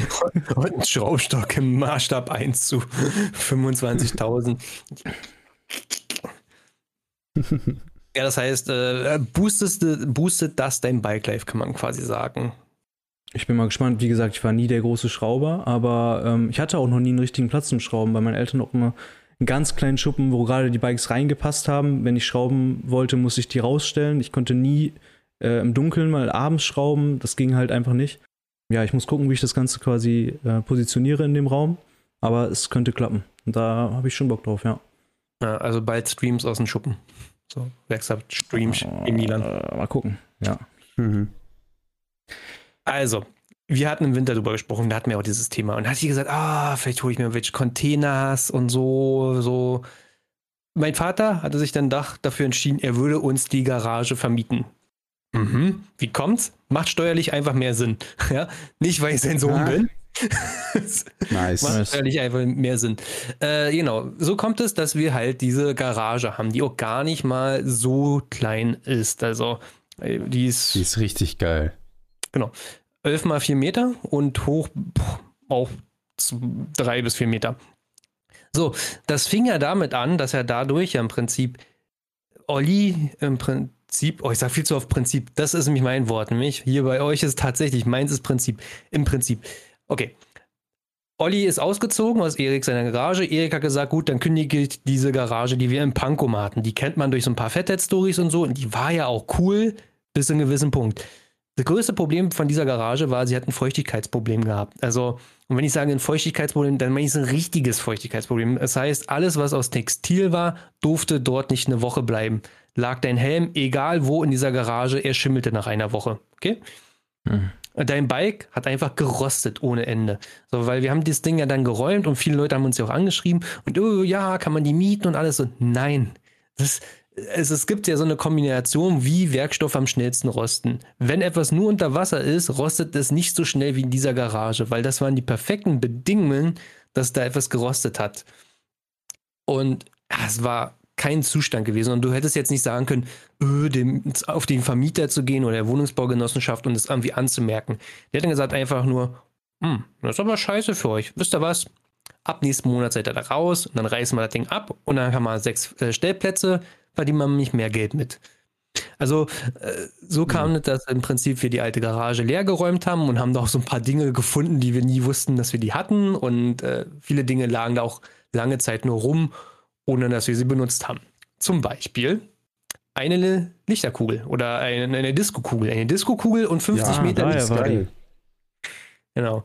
Äh, vieles davon haben wir jetzt auch in der neuen Garage, in meiner Garage und Olli und Max verbaut. Also wir haben äh, so einen kleinen Raum abgefasst, weil das ja, wie gesagt, so, ein, so eine längliche Garage ist, kann man sich vorstellen. Wie gesagt, elf Meter lang. Und die hintersten drei Meter sind jetzt so eine Chill-Out-Area. Ja? Das ist wahrscheinlich genauso groß wie meine, mein ganzer Schuppen jetzt. Hab noch nicht gesehen, aber wenn der so groß ist. Ja, geht, geht in die Richtung. Ja, wenn der so groß ist, dann ist aber, also das ist groß genug, ne? Also drei mal vier Meter sind immer noch ja, ich glaube, das ist sogar die Größe. Irgendwie 3x3, 3x4, irgendwie sowas. Okay, das ist ja nice, dass, du, dass deiner so groß ist, um es mal so zu sagen. Da hätte ich mir eher einen Geräteschuppen gerade no vorgestellt. Homo. Okay. das ist nice, dass deiner so groß ist. okay. Also wir haben dann diese Wand da reingesetzt. Wir haben auch den besten Zeitpunkt getroffen, jetzt irgendwie Holz zu kaufen, weil Holz ist jetzt irgendwie mehr wert als Gold gefühlt. Ja? Durch den Suezkanal. Als Bitcoin. Ja, mehr als Bitcoin. Alles ist inzwischen mehr wert als Bitcoin. Ähm, Dilo, bist du, hast du ein Holzhaus gekauft? Ich habe erstmal gar nichts gekauft. Ich miete, wenn dann nur was. Ich weiß, ich weiß. Aber das wäre wegen der Investitionskette doch logisch gewesen. Ja, stimmt. Wir haben erstmal irgendwo USB-Platten finden müssen und die dann zu den doppelten Preis kaufen. Jo, äh, haben dann halt so eine schöne Wand eingezogen. Und wir hatten von meinen Eltern, die hatten in der Kanzlei damals so eine Glastür. Die war, ich weiß nicht, wie hoch ist, also ich glaube, 1,20 Meter breit mal 2,50 Meter. Komplett Glas, so Sicherheitsglas. Und wir dachten uns so, boah, nice, die setzen wir als Fenster ein. Ey, das Vieh war so schwer gewesen, dass wir die auf so einen Hubwagen raufstellen mussten, auf eine Palette. So einen Hubwagen, den du halt bis auf 1,40 Meter hochpumpen kannst. Und ein Glück, also die Garage ist krumm und schief. Alle Wände sind schief und alles. Dass du halt Probleme hattest, irgendwo eine gerade Fläche zu haben.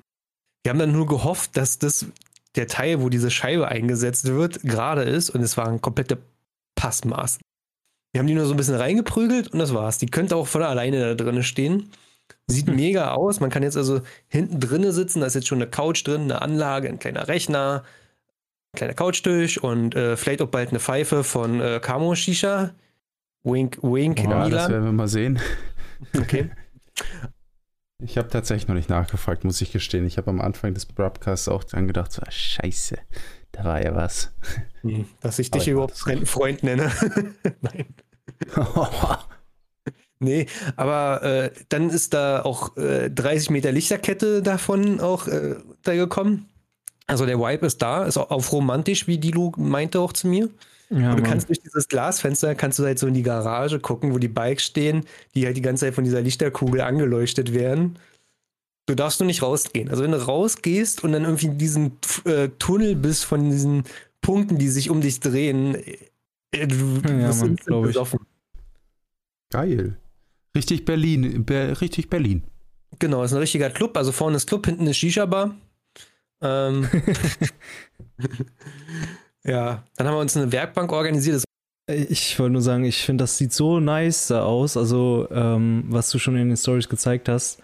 Und ich kenne die Garage ja auch noch, weil ich weiß noch, einmal Silvester durfte ich da mein Auto ja sogar schon mal abstellen. Echt? Ähm, okay, ja. Weißt du das noch? Was du danach?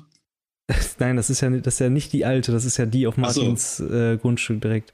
Okay. Da, da, da weiß ich noch, da meinte ich so, ja, hey Martin, mein Auto ist mir so heilig, kann ich das irgendwo reinstellen? Und du so, ja, hier ist eine, eine riesen Garage, wo man einen LKW-Platz hätte, so. Und dann durfte ich da einen Tag drin stehen, nur eine Nacht. Ja, wegen Silvester, ne, war ja auch bei uns, ja, also wie, du kriegst die Raketen ja aufs Dach letzten Endes, ne? Das war ja der Hintergrund. Ja, da hatte ich ein bisschen Angst, genau. Genau. Ja, dann haben wir auch ganz viel Licht äh, wieder reingebracht, ganz viel auf Kleinanzeigen irgendwie zusammengekauft und so. Und ich bin dann irgendwann zu meinem Vater, meinte so, äh, hier, guck mal, das ist der Plan, wie wir diese Wand reinsetzen. Ist das eine gute Idee, weil meine, ich bin Elektriker, mein Vater hat da mehr Ahnung von irgendwelchen Sachen. Ich meine, ja, ist eine gute Idee.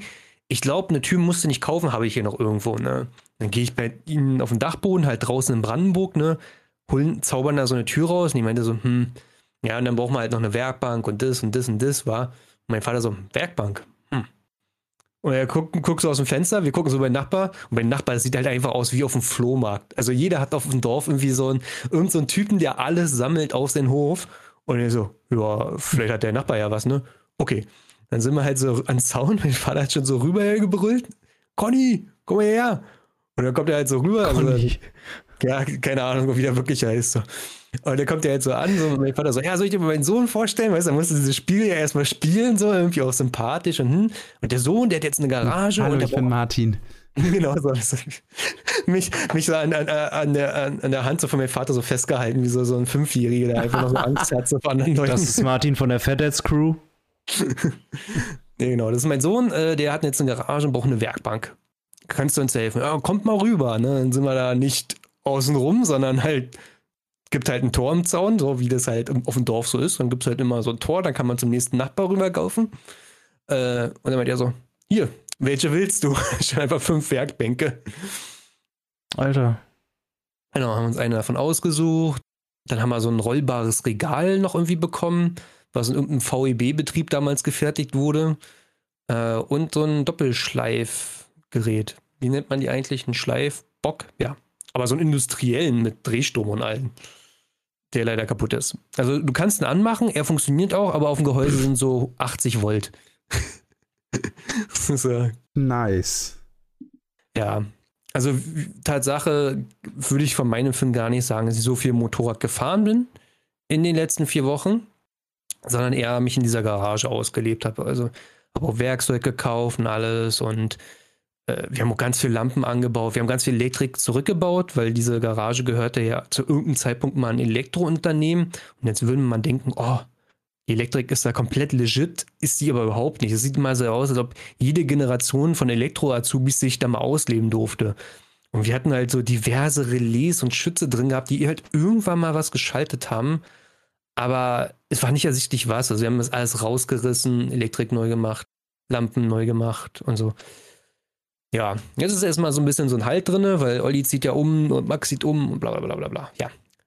Seht ihr, ich habe heute einen guten Monolog. Also bei mir ist eine Menge passiert. Ja, hoffentlich bald mal Broadcast da in der Garage, oder? Wäre auch eine Möglichkeit.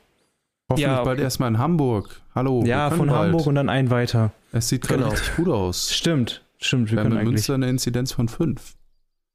Ähm, mein Bezirk hat 8. Also Berlin-Pankow war da auch schon immer gut. Ja. Nee, aber ich glaube, nächster Stammtisch können wir live machen, definitiv. Äh, ich glaube, den nächsten Brab. Ja, lass mal bitte machen. Genau, dass wir das dann nach Ewigkeit mal nachholen können. Übrigens bin ich dann, wenn wir nächsten Brab GP, nee, Stammtisch aufnehmen, bin ich dann auch komplett geimpft schon. Also.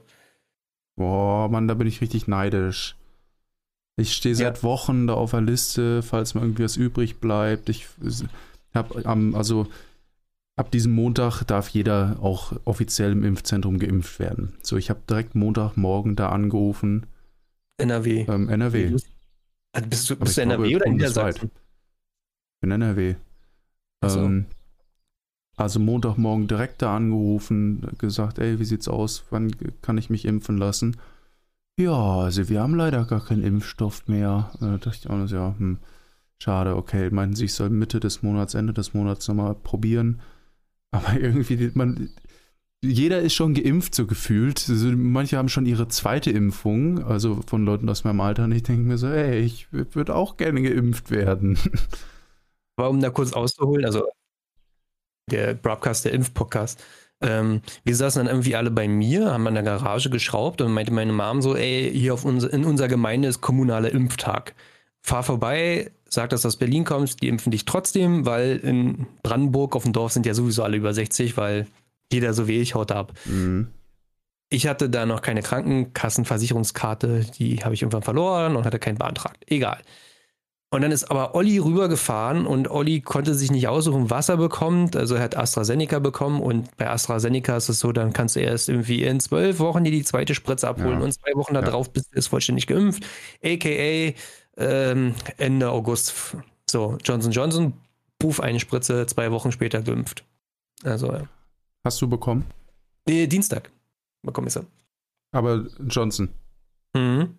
Okay über einen Betriebsarzt. Ich bin selber ja, erstaunt gewesen, dass sowas bei uns. Übrigens, bezüglich AstraZeneca, der Schutz ist zwar nach zwölf Wochen der beste, aber man kann auch sich früher impfen lassen. Das gilt trotzdem als vollwertige Impfung.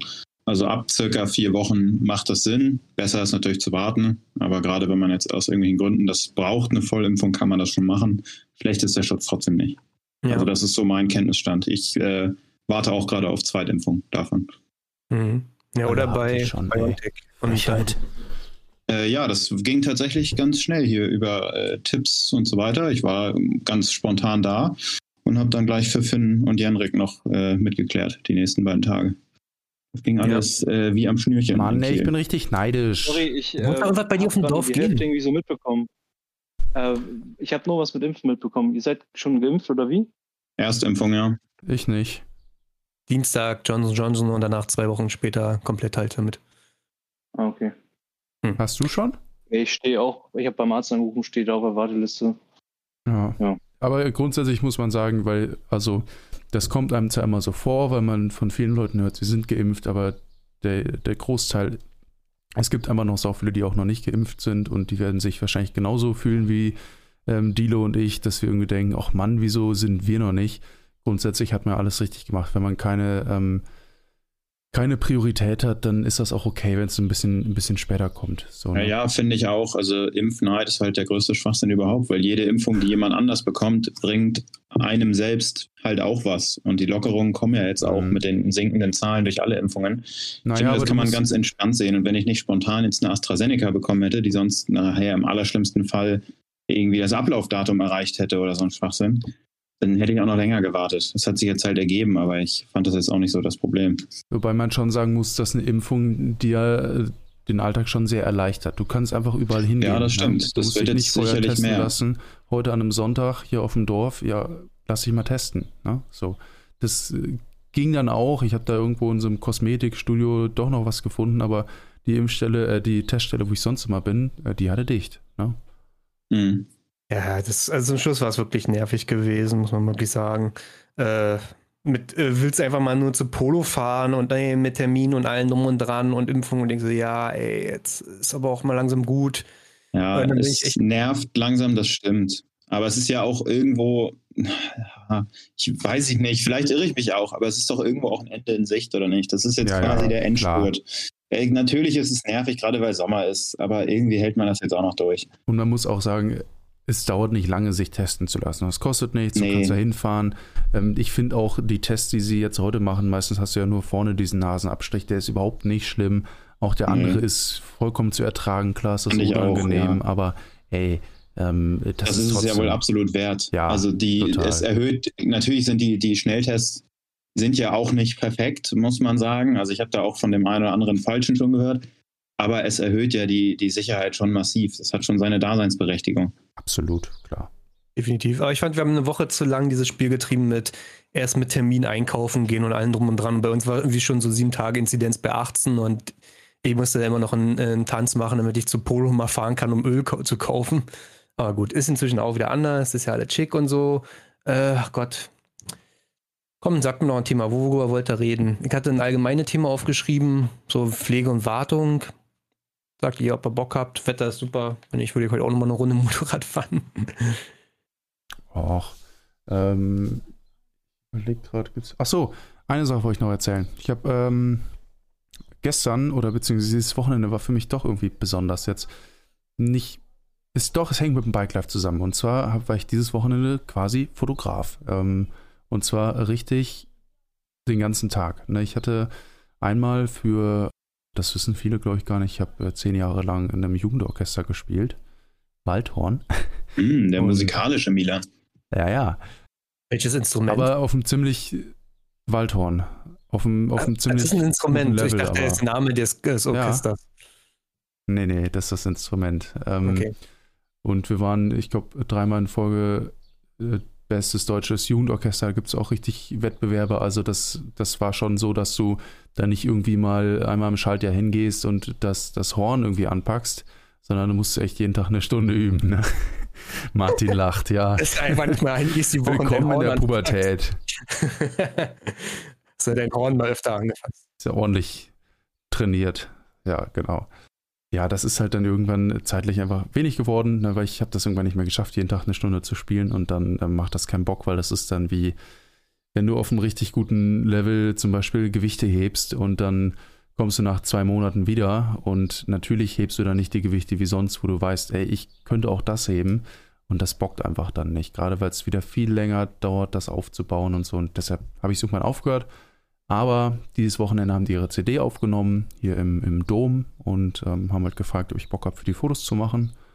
Das macht man dann natürlich auch gerne, wenn man da sozusagen jahrelang auch viel profitiert hat von so einem Verein. Wann wird das Album gedroppt? Ah, ähm, das weiß ich noch nicht, aber das solltest du dir auf jeden Fall holen, Martin, weil das designt wird von einem äh, Freund von mir und die Fotos natürlich von mir sind. Ne? Also ähm, das, das musst du dir holen. Nee, aber ähm, ja, natürlich macht man das dann gerne, wenn man da irgendwie mit in Malaysia war, dass alles organisiert war. Wir hatten da immer echt tolles Programm. Dann also einmal das, da ging es, ich glaube, Samstagmorgens um neun oder so los. Und nachmittags habe ich dann für Grenzgänger geshootet. Das war auch ziemlich cool. Die haben ähm, gefragt, ob ich da Bock drauf habe und hatten da so einen Steinbruch gemietet und ja, mega cool. Einfach viele Leute dabei, die richtig gut fahren können. Geile Location, Hammerwetter, blauer Himmel mit Wolken, genauso wie es am besten ist, finde ich. Wenn du dann mit dem Polfilter unterwegs bist, dann ist das eigentlich immer eine Garantie dafür, dass irgendwie nur geiles Zeug dabei rauskommt. Und ich glaube, ich habe da also allein in diesen vier Stunden für Grenzgänger 1800 Fotos gemacht. Gut, Quantität ist jetzt kein, kein Qualitätsmerkmal, und mit Sicherheit sind auch, wenn da so irgendwo ein Hagen das hochgeht, waren auch Serienaufnahmen dabei, aber trotz alledem ist in diesen vier Stunden extrem viel richtig geiles Zeug rumgekommen und das verging wie im Flug. Das hat sich angefühlt wie eine Stunde. Wir waren eigentlich die ganze Zeit da auf Achse und dann hieß es irgendwann so, ja, ey, wir fahren jetzt hoch. Ich habe gesagt, wie, wieso denn? Machen wir eine Pause oder was? Nö, ähm, es ist sechs, so wir müssen jetzt raus. ich dachte, oh, krass, okay, das ging. Wie viele Fotografen wart ihr eigentlich? Oh, ich weiß, kann es dir nicht genau sagen, aber ich glaube so vier, fünf. Also es war auch ganz cool, weil mh, hm, dann nicht so sehr der Druck auf dir lastet, dass du jetzt weißt, ey, hier sind 14 Leute, die irgendwie Moped fahren, hier ist, ist super viel organisiert und alles lastet auf deinen Schultern, dass da guter Content bei rumkommt. Ist ja auch bei so einer Masse an Fahrern gar nicht wirklich möglich, dann da alle abzulichten. Insofern war das ziemlich cool organisiert, muss ich sagen, und hat mega gebockt. Ne? Wer, wer war denn alles da gewesen? Troy war da, Euda war da, Benne war da, Düdi war da, äh, Querli war da. Ähm, aus Österreich von den Grenzgängern waren welche da. Ähm, auch hier der Marius, der mit ähm, Sebastian da in Portugal erst war, der ist auch dann von Portugal eigentlich direkt nach, also einmal dann nur nach Österreich, um dann von da wieder zehn Stunden hochzufahren, wenn ich es richtig verstanden habe. Der ist angekommen, der einmal war da. Also nicht, nicht, nicht, nicht nur physisch, also vor Ort, sondern der ist einfach in der Szene angekommen, meine ich damit. Der war auf einmal da. Der Marius. Ja, das, das stimmt auch. Ne? Also ich kannte den, hatte den gar nicht auf dem Schirm. Ich habe den da in Portugal das erste Mal gesehen. Ne? Und hat Troy das gesagt, dass, dass ähm, der kommt. Ich kannte den schon, weil der eine 150er gefahren ist und mit dem habe ich schon mal ab und zu geschrieben, deswegen. Ähm, oder ich glaube, er hat die sogar noch. Ja. Mhm. Und der ist halt ultra krank durch die Decke gegangen, durch diese, durch diese ganzen Reels und so habe ich gesehen. Das war echt cool bei den, bei den Jungs. Mhm. Genau, also der hat, von, der hat ganz viele Reels gemacht und davon profitiert, ja. Ich habe jetzt bestimmt irgendwen vergessen. Sollte derjenige das hören und sich ähm, echauffieren, dann tut mir das natürlich leid. nee, war schon, war schon echt cool, hat gebockt. Adrian, Quadboy war leider nicht dabei. Der ähm, war scheinbar unterwegs. Mit dem äh, verstehe ich mich sonst auch ganz gut. Das wäre auch cool gewesen.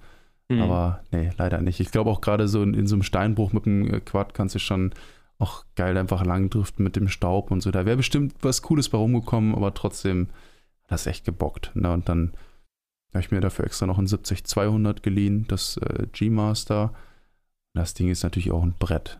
Das funktioniert einfach. Ich muss sagen, dass, dass ich so Tele. Kann ich mir jetzt eigentlich vorstellen. Also du kamst da an und wunderbar, Kamera ausgepackt dann war das so gewesen, dass die irgendwie einen Plan hatten, was die machen werden und ihr wart einfach nur dabei und habt es dokumentarisch festgehalten oder habt ihr gesagt, ey, komm Querli, mach mal hier rüber einen Backflip, ich mache ein Foto von. Eher letzteres. Also es war wirklich so, man hatte, wir durften in diesem Steinbruch nur geführt, sag ich mal. Das heißt, es gab so einen Zeitplan, wir sind irgendwie vormittags da unten an dem Spot und nachmittags dürfen wir da und da fahren. Und ähm, ja, dann sind wir da mit so einem, ich weiß nicht, ob das ein Truppentransporter war oder was, auf jeden Fall die Fotografen dann da runtergefahren worden. Dann hieß das eigentlich nur so, ja, also hier könnt ihr jetzt fahren, schnappt ihr ein paar Leute und sagt, ihr, sagt denen, was du haben willst. Und dann habe ich einmal grob gefragt, okay, ähm, erstmal Hochformat, Querformat, braucht ihr noch irgendwie Close-ups von den, von den Produkten, irgendwie von den neuen Handschuhen oder so, oder wollt ihr Fast sehen, was wollt ihr haben? Wurde das einmal ganz grob gesagt. Und ähm, ja, da ging es wirklich viel dann einfach um Content und Fahren und mach mal hier das und ich mache ein Foto. Ne? Gibt es ein Highlight-Bild? Also weil manch, manchmal sieht man ja schon im Vorfeld so das Bild auf der Kamera und weiß, das ist das Bild geworden. Kannst du, hast du schon ein paar Bilder, wo weißt du, mh, hm, die ähm, und was kann man da sehen? Ist es Querly mit dem Backflip? Querly mit dem Backflip wäre auf jeden Fall eins. Aber ich muss sagen, dadurch, dass das alles so Schlag auf Schlag war und wenn du da irgendwo an der Stelle stehst, an einem Hang und es fahren da fünf, sechs, sieben, acht Leute hoch, da hast du eigentlich dauerhaft irgendwas davor, was du fotografieren willst. Das heißt, es gab eigentlich nie ähm, eine Stelle, wo ich groß bei der Kamera gucken konnte, wie sind eigentlich die Bilder so. Ne? Ich konnte immer nur kurz schauen, passt das vom Licht, passt das, ist das scharf alles und wenn ja, dann weiter. So, und das ging so Schlag auf Schlag, dass ich noch gar nicht richtig durchgucken konnte überhaupt. Also ich habe ein paar Motive, wo ich denke, ja, das, das hat Potenzial. Einer von den, von den Österreichern, das hatte ich äh, gestern schon mal hochgeladen, das Bild. Das ist mir irgendwie, ich glaube, das war bei den ersten Fotos, die ich rübergezogen habe, die hatte ich dann schon mal drauf. Der ist bei so einem Hillclimb oben einfach noch zwei, drei Meter hoch in die Luft gesprungen. Das war auf jeden Fall ziemlich krass. Der hätte sich eigentlich mit der Kamera drunter stellen können, gefühlt.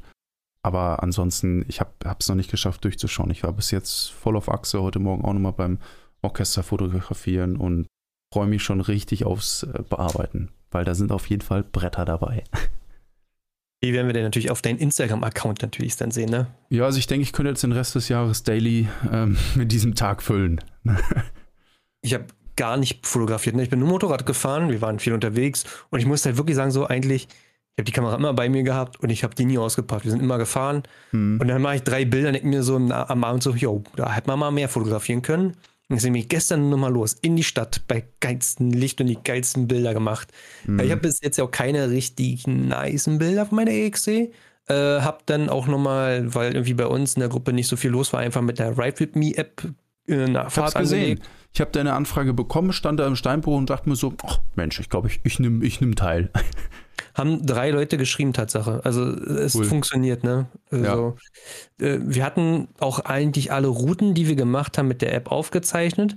Aber die hat ja immer diese Ansicht, wenn du die, die äh, Route anzeigen lässt, dass es immer auf den Straßen sozusagen basiert. Also du siehst halt mal nur die Straße und ein bisschen grün im Wald.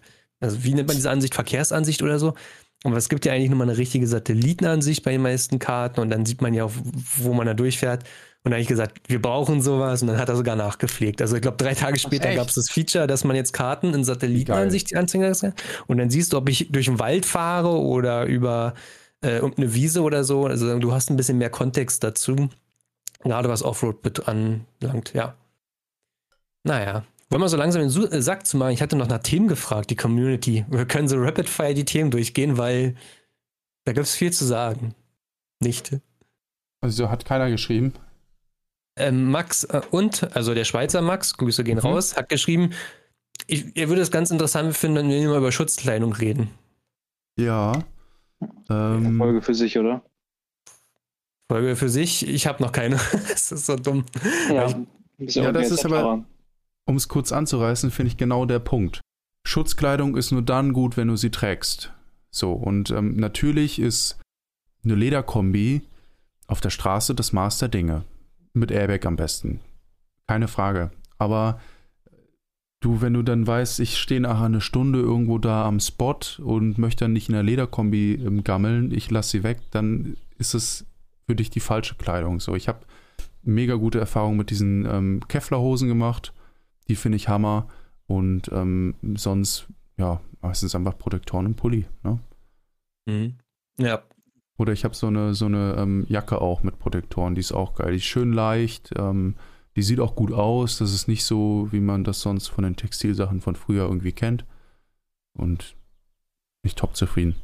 Ich kann da gar nicht so viel mitsprechen, aber das werde ich, denke ich, irgendwann noch. Also noch dieses Jahr wollte ich dann nochmal den Rundumschlag machen, also neues Protektorhemd, neue Knieschoner, neue Schuhe und so weiter. Dann wollte ich mich mhm. irgendwann mehr mit dem Thema nochmal beschäftigen. Und ich glaube, an der Stelle könnte man nochmal drüber reden. Äh, ansonsten können wir ja so weiter durchgehen. Ich, hatte ja eigentlich. Genau, da kann, da kann, Martin wieder Monologe halten und wir können wie Lemminge immer, ja, ja, ja, ja. ja, ja, komm, komm. komm. Boah, das, das ich habe gerade hab einen Schluck Cola getrunken und während ich geredet habe, hat das, ähm, ist das so wieder meinen Hals hochgegurgelt. Ich mhm. weiß nicht, ob man das auf der Aufnahme hört, aber wenn ja, dann wundert euch bitte nicht. nee, nee, passt schon. So, Luca hat ja nochmal geschrieben, Thema Wartung, da könnt ihr mal drüber sprechen. Ja, hatten wir eigentlich gedacht, ne? aber jetzt wäre dann noch zu viel des Guten, weil so viel Zeit haben wir leider halt gar nicht. Fabi hat geschrieben, dass wir mal über Motorräder sprechen könnten. Wir haben über Motorräder cool. gesprochen, also so, so richtige Motorräder, nicht so Supermotorschrott. Haben wir gemacht, ne? Also ja, MT-07 hatten wir mal erwähnt. Tim schreibt, was war geilstes 125er Erlebnis? Keins. Achso, Dilo hatte keins. Was war dein geilstes 50er Erlebnis, Dilo? Mit 125ern gefahren zu sein. Und äh, 125er Viertakt äh, teilweise abzuziehen. Das war mein Moment. Du alter Racer. Ah, Mann. Ich habe ein 125er Erlebnis, ganz kurz. Voraus. Ich bin immer dann zur Schule gefahren, weil geht halt schneller und ich war immer zu spät. Und äh, dann bin ich zum Sportunterricht gefahren nachmittags und hatte mir dann schon Sportklamotten angezogen. Das war mitten im Winter, kurze Hose und bin dann im Pulli und kurzer Sporthose bei zwei, drei Zentimeter Neuschnee auf Stollenreifen zur Schule gerutscht. das war so typisch schon der 25er Zeit. Da gab es kein falsches Wetter, keine falsche Kleidung, einfach fahren. Ich muss sagen, bei mir war das, glaube ich, so ein bisschen, als ich im 125er Forum über die Postleitzahlliste die Jungs aus Dülmen kennengelernt habe und ähm, dadurch erst so richtig in die Supermoto-Szene reingerutscht bin, meine ersten Wheelies gesehen habe, gesehen habe, dass man aus so einer 125er EXC auch eine Supermoto machen kann und das ziemlich geil ist und da irgendwie, ich glaube, das war so mein coolstes 125er Erlebnis, wo ich auch noch ganz genau einen Spot im Kopf drin habe, der für mich so der Anfang von dem ganzen Zeug ist, ne, wo ich, glaube ich, auch das erste Mal die getroffen habe. Hm, bei mir wären es zwei Sachen. Also wir hatten ganz früh, also als ich meinen 125er Führerschein hatte, so ein Treffen besucht. Das war noch ein Forumtreffen gewesen. Da waren bestimmt 100, 125er, also richtig mit Polizeibegleitung und Absperrung und so. War ein Riesending gewesen, hatte ich nie wieder so erlebt. Also auch nur 16-Jährige mit 125er, deswegen war es ja so nice. Und dann bin ich mit der 125er zum anderen Forumtreffen gefahren nach Köln, äh, ins Bergische, mit der 125er Überland. Mhm. Das klingt schlimmer als es ist, aber es war total nice, weil ab Harz wird es ja nur noch bergig und hügelig und du guckst links und mhm. rechts. Das war ein nices Dings. Äh, dann schreibt Tim noch geilste Bikes momentan auf dem Markt. Ducati Street Fighter V4. Geilstes Bike auf dem Markt gerade. TM SM 450. Dilo. Geilste Bike. Echt keine Ahnung, ohne Scheiß. Für mich gerade, was ich haben möchte, eine kleine Zweitakter. Aber ja. EXC 150 TPI. Ich muss mal eben schauen, ob die überhaupt SM oder SMR heißt. Ich bin nämlich gar nicht sicher. Ich glaube, die SMR bei der TM ist für die, für die Rennstrecke. SMN. Ähm, aber wenn man so in, quasi im ganzen gesamten Markt sieht, nicht so Yamaha Tenere oder so, das finde ich ein nices Bike. Wenn man mal wieder bei richtigen Motorrädern bleibt. Ist alt geworden.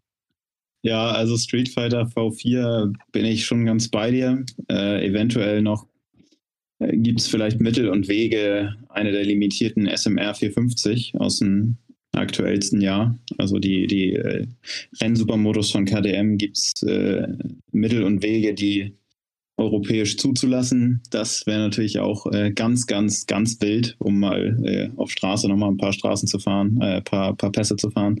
Aber ist jetzt eh nicht mehr mein Zielgebiet, von daher, ja. Mhm. Wie? Ach so, ähm, Straße ist nicht mehr so dein Zielgebiet, meinst du? Hm, das würde ich gar nicht zwingend sagen. So eine Runde über Land mit den Jungs äh, zum Eisessen so voll, ja. aber äh, Straße schnell fahren, Kurven so nicht mehr, ne. Aber das hat sich so angehört, als wolltest du von Supermoto weg. Ach so. Äh, naja, nee. für. Oh, was? Nein. also, so. eine Ergänzung wäre irgendwann mal schön dazu. Das auf jeden Fall, aber muss nicht. E-Bike, Jungs, E-Bike, das ist die Ergänzung, die ihr braucht. Die letzte Ergänzung um mein Leben, die ich brauche. Ey, nein, Martin, ohne Scheiß. Ein EMTB ich, ist ich fucking geil. Ich find's voll süß. Also, du hattest ein paar Stories gepostet und so. Du, du bist nie äh, groß Enduro gefahren, oder? Nee, ne? Mm, doch, früher mal ein bisschen. Schon mit der 300er, mit der 125er davor. Wir hatten immer so ein Gelände, wo wir ein bisschen fahren konnten. Äh, doch, eine Zeit lang schon. Ja, weil du mal so, so, so Absätze von 50 Zentimeter dann immer so, weiß nicht, ob ich damit rüberfahre, mal gucken, ob ich es überlebe. Und denke mir so, hm, weiß nicht, ich glaube, ich muss mit der DRZ so rüberfahren. Ganz großspurig ja, mal behauptet. Aber no, beweis mir Gegenteiliges, no. wenn ich da bin. Also äh, klar, aber ich habe auch, ähm, das hat auch viel damit zu tun, dass ich mir damals im Bikepark bei genau so einem Ding halt mein Handgelenk gebrochen habe. Danach auch erstmal nicht mehr fahren war und das eigentlich so das letzte Mal war, dass ich Fahrrad gefahren bin. Also Mountainbike so, ne? Das ist mehr so Therapie. okay. Ähm, Kiri schreibt Thema Geldbeschaffung fürs, Hop äh, fürs Hobby. Also ich gehe arbeiten. Onlyfans. Ich gehe halt einfach arbeiten, so ein ganz normalen Angestelltenverhältnis. Oder, Jungs, das ist, das ist bei uns allen so, oder? Also da ist jetzt nichts fancy zu erklären. Nee, keiner, keiner Bitcoins ich glaube, dazu sind wir auch zu alt, um jetzt irgendwie so links und rechts zu gucken zu müssen, wo kommt das Geld her für dein Hobby und wie teilst du es ein, muss man auch mal so sagen. Ohne zu sagen zu wollen, dass wir unglaublich reich sind, aber ab einem gewissen Alter hat man halt ein festes Einkommen. Sind wir schon, also extrem reich. und äh, dann fragt er noch, ob wir irgendwelche Op äh, Opfer gebracht haben für unser Hobby. Ja, ich habe damals mein Fahrrad verkauft. Das, ja, für die Sumo-Felgen. So, da war dann, okay, kam das Mountainbike weg und ich habe da gearbeitet. Also damals wäre das sonst einfach nicht so drin gewesen. Ja, ansonsten Opfer.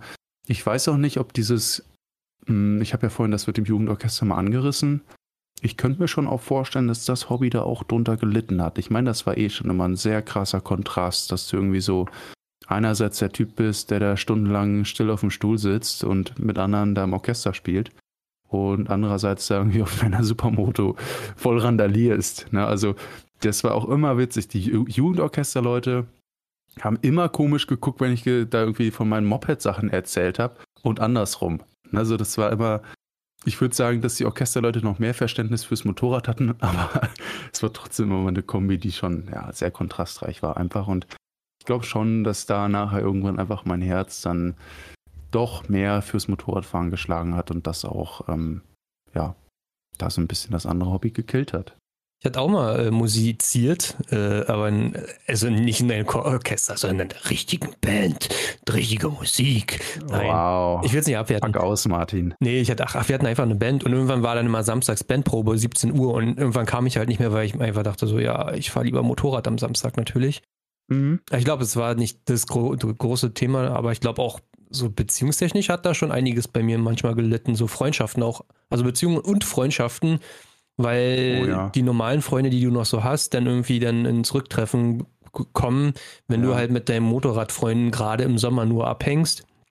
Oder wenn Voll. du jetzt die Wahl hast bei dem Wetter, äh, ob du jetzt mal eine Runde Motorrad fährst mit fünf Jungs und es wird eine geile Ausfahrt und oder ob du einfach mit deiner Freundin irgendwas machst. Und dann habe ich äh, mich oft fürs Motorradfahren entschieden, ich kann bis heute nicht sagen, ob es manchmal die richtige oder die, schlecht, die falsche Entscheidung war, aber ja. Ja, wollte ich gerade auch sagen. Also ich habe ähm, im Nachhinein würde ich, glaube ich, auch bei mir ähm, darauf achten, dass ich mehr Zeit mit Leuten verbringe, die auch kein Moped fahren. Weil ich, klar, wenn das, wenn ich jetzt nur mit euch die Zeit verbracht hätte, dann würde ich das nicht sagen. Weil äh, natürlich findest du in jedem Hobby auch Leute, mit denen du einfach richtig gut befreundet bist nachher. Aber ich muss auch sagen, viele von den Moped-Leuten, mit denen ich damals eigentlich jeden Tag Zeit verbracht habe, habe ich heute nichts mehr zu tun. So, die sind vollkommen irrelevant geworden für mich. Und dafür habe ich aber ähm, ja damals andere Freundschaften aufgegeben mit Leuten, mit denen es vielleicht viel besser gepasst hätte. Ne? Also ähm, ich glaube, es ist nie gut, seinen Freundeskreis so auf einen Bereich zu fixieren. Ne? Also nur mit Moped-Leuten irgendwie was zu machen. Ja. Zum Beispiel. Und wenn ihr irgendwelche Leute hattet, mit denen ihr irgendwie viel zu tun hattet, dank am Motorradfahren oder so, meistens kann man sich auch Jahre später nochmal melden. Da muss man sich nicht schlecht ja. fühlen oder so. Das ist auch so, ein, so ein Learning, ja. äh, was man auch selber hatte. Wenn man einfach nach drei Jahren schreibt, so, hey, ich weiß, ich habe mich nicht mehr gemeldet, war scheiße von mir, aber wenn du Bock hättest, könnte man uns mal wieder treffen, ein bisschen quatschen. So. Äh, ja. Ein bisschen Motorradfahren. kann sich hinten draufsetzen. Ich kann hier einen Monolog halten über meine EXC 300. Ach, Bomme? Ja, nee, also das ist. Äh, ähm, ich würde nicht sagen, dass ich große Opfer gebracht habe. Ich habe halt all mein Geld da rein investiert, so, klar. Aber ich wüsste jetzt nicht, was mir dadurch gefehlt hat. Also ich hatte immer alles, was ich brauchte, so ich kam klar. Also von daher würde ich es nicht als Opfer bezeichnen und ich habe dadurch auf jeden Fall die wichtigsten oder fast alle meine heutigen langjährigen Freundschaften so aufgebaut und die auch völlig unabhängig dann von den Motorrädern so erhalten geblieben sind. Von daher, ich habe, ich würde sagen, nur davon profitiert. No ich regret. habe keine bewussten Opfer. Wie lange bist du schon dabei, Mama? wert. Ähm, neun Jahre. Ah, okay, ich wollte gerade sagen, kommt noch. Wenn du feststellst, dass dein, dass dein Freundeskreis nur aus Motorradfahrenden Dudes besteht und irgendwie Frauen gar nicht existent sind. Hm, äh, Wäre schon mal cool. Oder hm. andere Themen als ein Motorrad. ja. So, kommen hier noch drei Fragen. Themenvorschlag von Michael. Bike-Life-Veränderungen durch Corona. Ich konnte einfach nicht zu Polo fahren, wenn ich zu Polo wollte. Das war mein einziger Einschnitt. Supermoto-Treffen nicht mehr existent. Die Leute auch beim Grenzgänger-Treffen. Ich habe Leute gesehen, die habe ich zwei Jahre lang nicht gesehen und die hätte ich ja. sonst wahrscheinlich mehrmals im Jahr gesehen. So, ne? Das stimmt. Wir haben uns auch lange nicht mehr gesehen. Genau, wenn du dich an die Regeln gehalten hast, dann hast du die meisten Leute aus der Szene ewig nicht mehr gesehen. Es sei denn, du wohnst irgendwie so nah, dass es sich für jemanden lohnt, zu Hause zu treffen. Ja. ja. True. True that. Ne? Sonst hätten wir uns normalerweise alle im letzten Jahr irgendwann mal im Harz getroffen oder so oder bei irgendeinem Treffen. Ja, das stimmt ja. schon. Diese großen Treffen ja. sind ausgefallen. Ich weiß auch gar nicht, ob sie dieses Jahr stattfinden. German Stunt Days ist immer noch ein Riesenfragezeichen. Hm, naja, na gucken. So, was haben wir hier noch? Oh Gott. Der Arndt fragt Polizei und Legalität. Ich hasse das Thema. Habe ich keinen Bock drauf. Muss ich ehrlich sagen. Alter. Also nur nochmal, mhm. ich, ich will nicht dieses Bild zeichnen von Polizei ist schlecht oder mit Polizei zu tun haben, ist irgendwie scheiße. So, das, ich will dieses Bild halt nicht zeichnen. Das ist halt nicht die Realität. Enduro-Fahren in Deutschland, zum Beispiel Legalität. Hey, naja. Also, ich hatte ja schon erwähnt, in Brandenburg Enduro-Fahren ist einfach durch die Umgebung nicht so anspruchsvoll, wie man sich das manchmal gerne erhofft. Und das ist all mein Enduro-Wissen. Äh, oder Erfahrungen, die ich habe. Effektiv Enduro fahren tue ich ja nicht. Ich fahre mit Supermotos Hügel hoch. Wie schaut es bei euch aus? Legalität ist halt immer genau das Thema. Ne? Also ähm, du kannst in Deutschland an wenigen Stellen legal fahren. Und ähm, es ist auch so, dass es für den Sport überhaupt gar keine Lobby oder Verständnis gibt. Also selbst hier ein ehemaliger Truppenübungsplatz, wo jahrzehntelang Panzer durchgerollt sind, wo tausende Leute wirklich eine Petition unterschrieben haben, dass doch bitte ein kleiner Teil davon erhalten bleibt, ähm, um für Enduro-Fahrer da Platz zu bieten, was auch hier so nördlich vom Ruhrpott echt Sinn macht. Nein, das wurde abgelehnt. Stattdessen hatten wir jetzt ein so großes Naturschutzgebiet, dass ähm, Leute, die da drin spazieren, verloren gehen und äh, gebrochen werden müssen. ähm, was nicht heißt, dass ein großes Naturschutzgebiet schlecht ist. Ne? Also, aber da hätte man wenigstens einen kleinen Teil, irgendwie zwei Prozent oder so von abzwacken können. Das hätte vollkommen gereicht. Und ähm, ja, es gibt halt leider in Deutschland nicht so den Platz für und auch illegal fahren. Ähm, die Leute, auch Privatleute, werden ja so brutal und aggressiv dir gegenüber. Mhm. ähm, das macht auch, glaube ich, langfristig nicht so Spaß, es sei denn, du wohnst irgendwo in der Eifel oder so, einfach richtig viel Platz und alles zum Fahren ist, wo du vielleicht jetzt mal unterm Radar noch bleiben kannst. Das funktioniert Tatsache, also in Brand, also Sachsen, Sachsen-Anhalt, Brandenburg, also alles, was Ostdeutschland ist, weil du auch so oft irgendwelche Gegenden hast, wo halt einfach nichts ist, ne? Also muss man mal auch sagen, es, es gibt nicht viel Zivilisation mhm. bei uns in Brandenburg und dazwischen ist halt viel Wald, viel Brandenburger Steppe oder irgendwelche Bunkeranlagen, ne? Ich hätte jetzt gerade fast gesagt, zu Recht, aber ich dachte mir dann so, nee, Spaß dir lieber. Nö, zu Recht, also ich kann es ja sagen, zu Recht, ne? Also, ach Jungs. Gut, wollen wir zumachen, wa? Äh, ansonsten äh, schreibt uns auch gerne. Ihr könnt uns auch gerne schreiben, wie ihr den Broadcast findet und auch gerne, wenn ihr ihn scheiße aber, findet. Hm? Ja, ganz kurz. Ähm, das ist nämlich genau das, und das wollte ich vorhin eigentlich schon sagen. was beim E-Mountainbike so geil ist. Du kannst überall fahren. Es gibt einfach überall Strecken, legale, wo du richtig cool fahren kannst. Und mir hat noch nicht einmal einer irgendwie äh, mich doof angeguckt oder irgendwas gesagt. Noch nie. Mhm. Und das ist irgendwie ganz cool, mal so im Wald auch solche Erfahrungen zu machen. Mhm. Ja. Das stimmt, ja. Genau, wie gesagt. Schreib mir, es fühlt sich dumm an, wenn man viel Arbeit irgendwo in so eine Folge steckt, wie diese Spezialfolge, viele Leute anschreibt, recherchiert, äh, die halt auch einen Beitrag dazu geben und auch die nachfragen, wann kommt die Folge online und so weiter. Und äh, dann ist der Hype irgendwie im Vorfeld auch groß oder der Druck und dann lässt man diese Folge raus und dann kommt gar nichts zurück und man guckt dann, habe ja, hab ich sie veröffentlicht? Ja, habe ich. Entweder ist es so, dass alles, was wir hier sagen, unstreitbar richtig ist und indiskutabel, auch gut, ja. Kann ich mir aber nicht vorstellen. Also kann ja auch sein, dass wir alles, was wir sagen, immer recht hat. In jeglicher Hinsicht. Und dem gibt es nichts hinzufügen. aber ja, manchmal würde ich mir mehr freuen, mehr von euch zu hören. In dem Fall schreibt Martin bitte einfach kurz eine Eins. Eins. Eins für? Eins für alles richtig. Eins für alles richtig. Okay.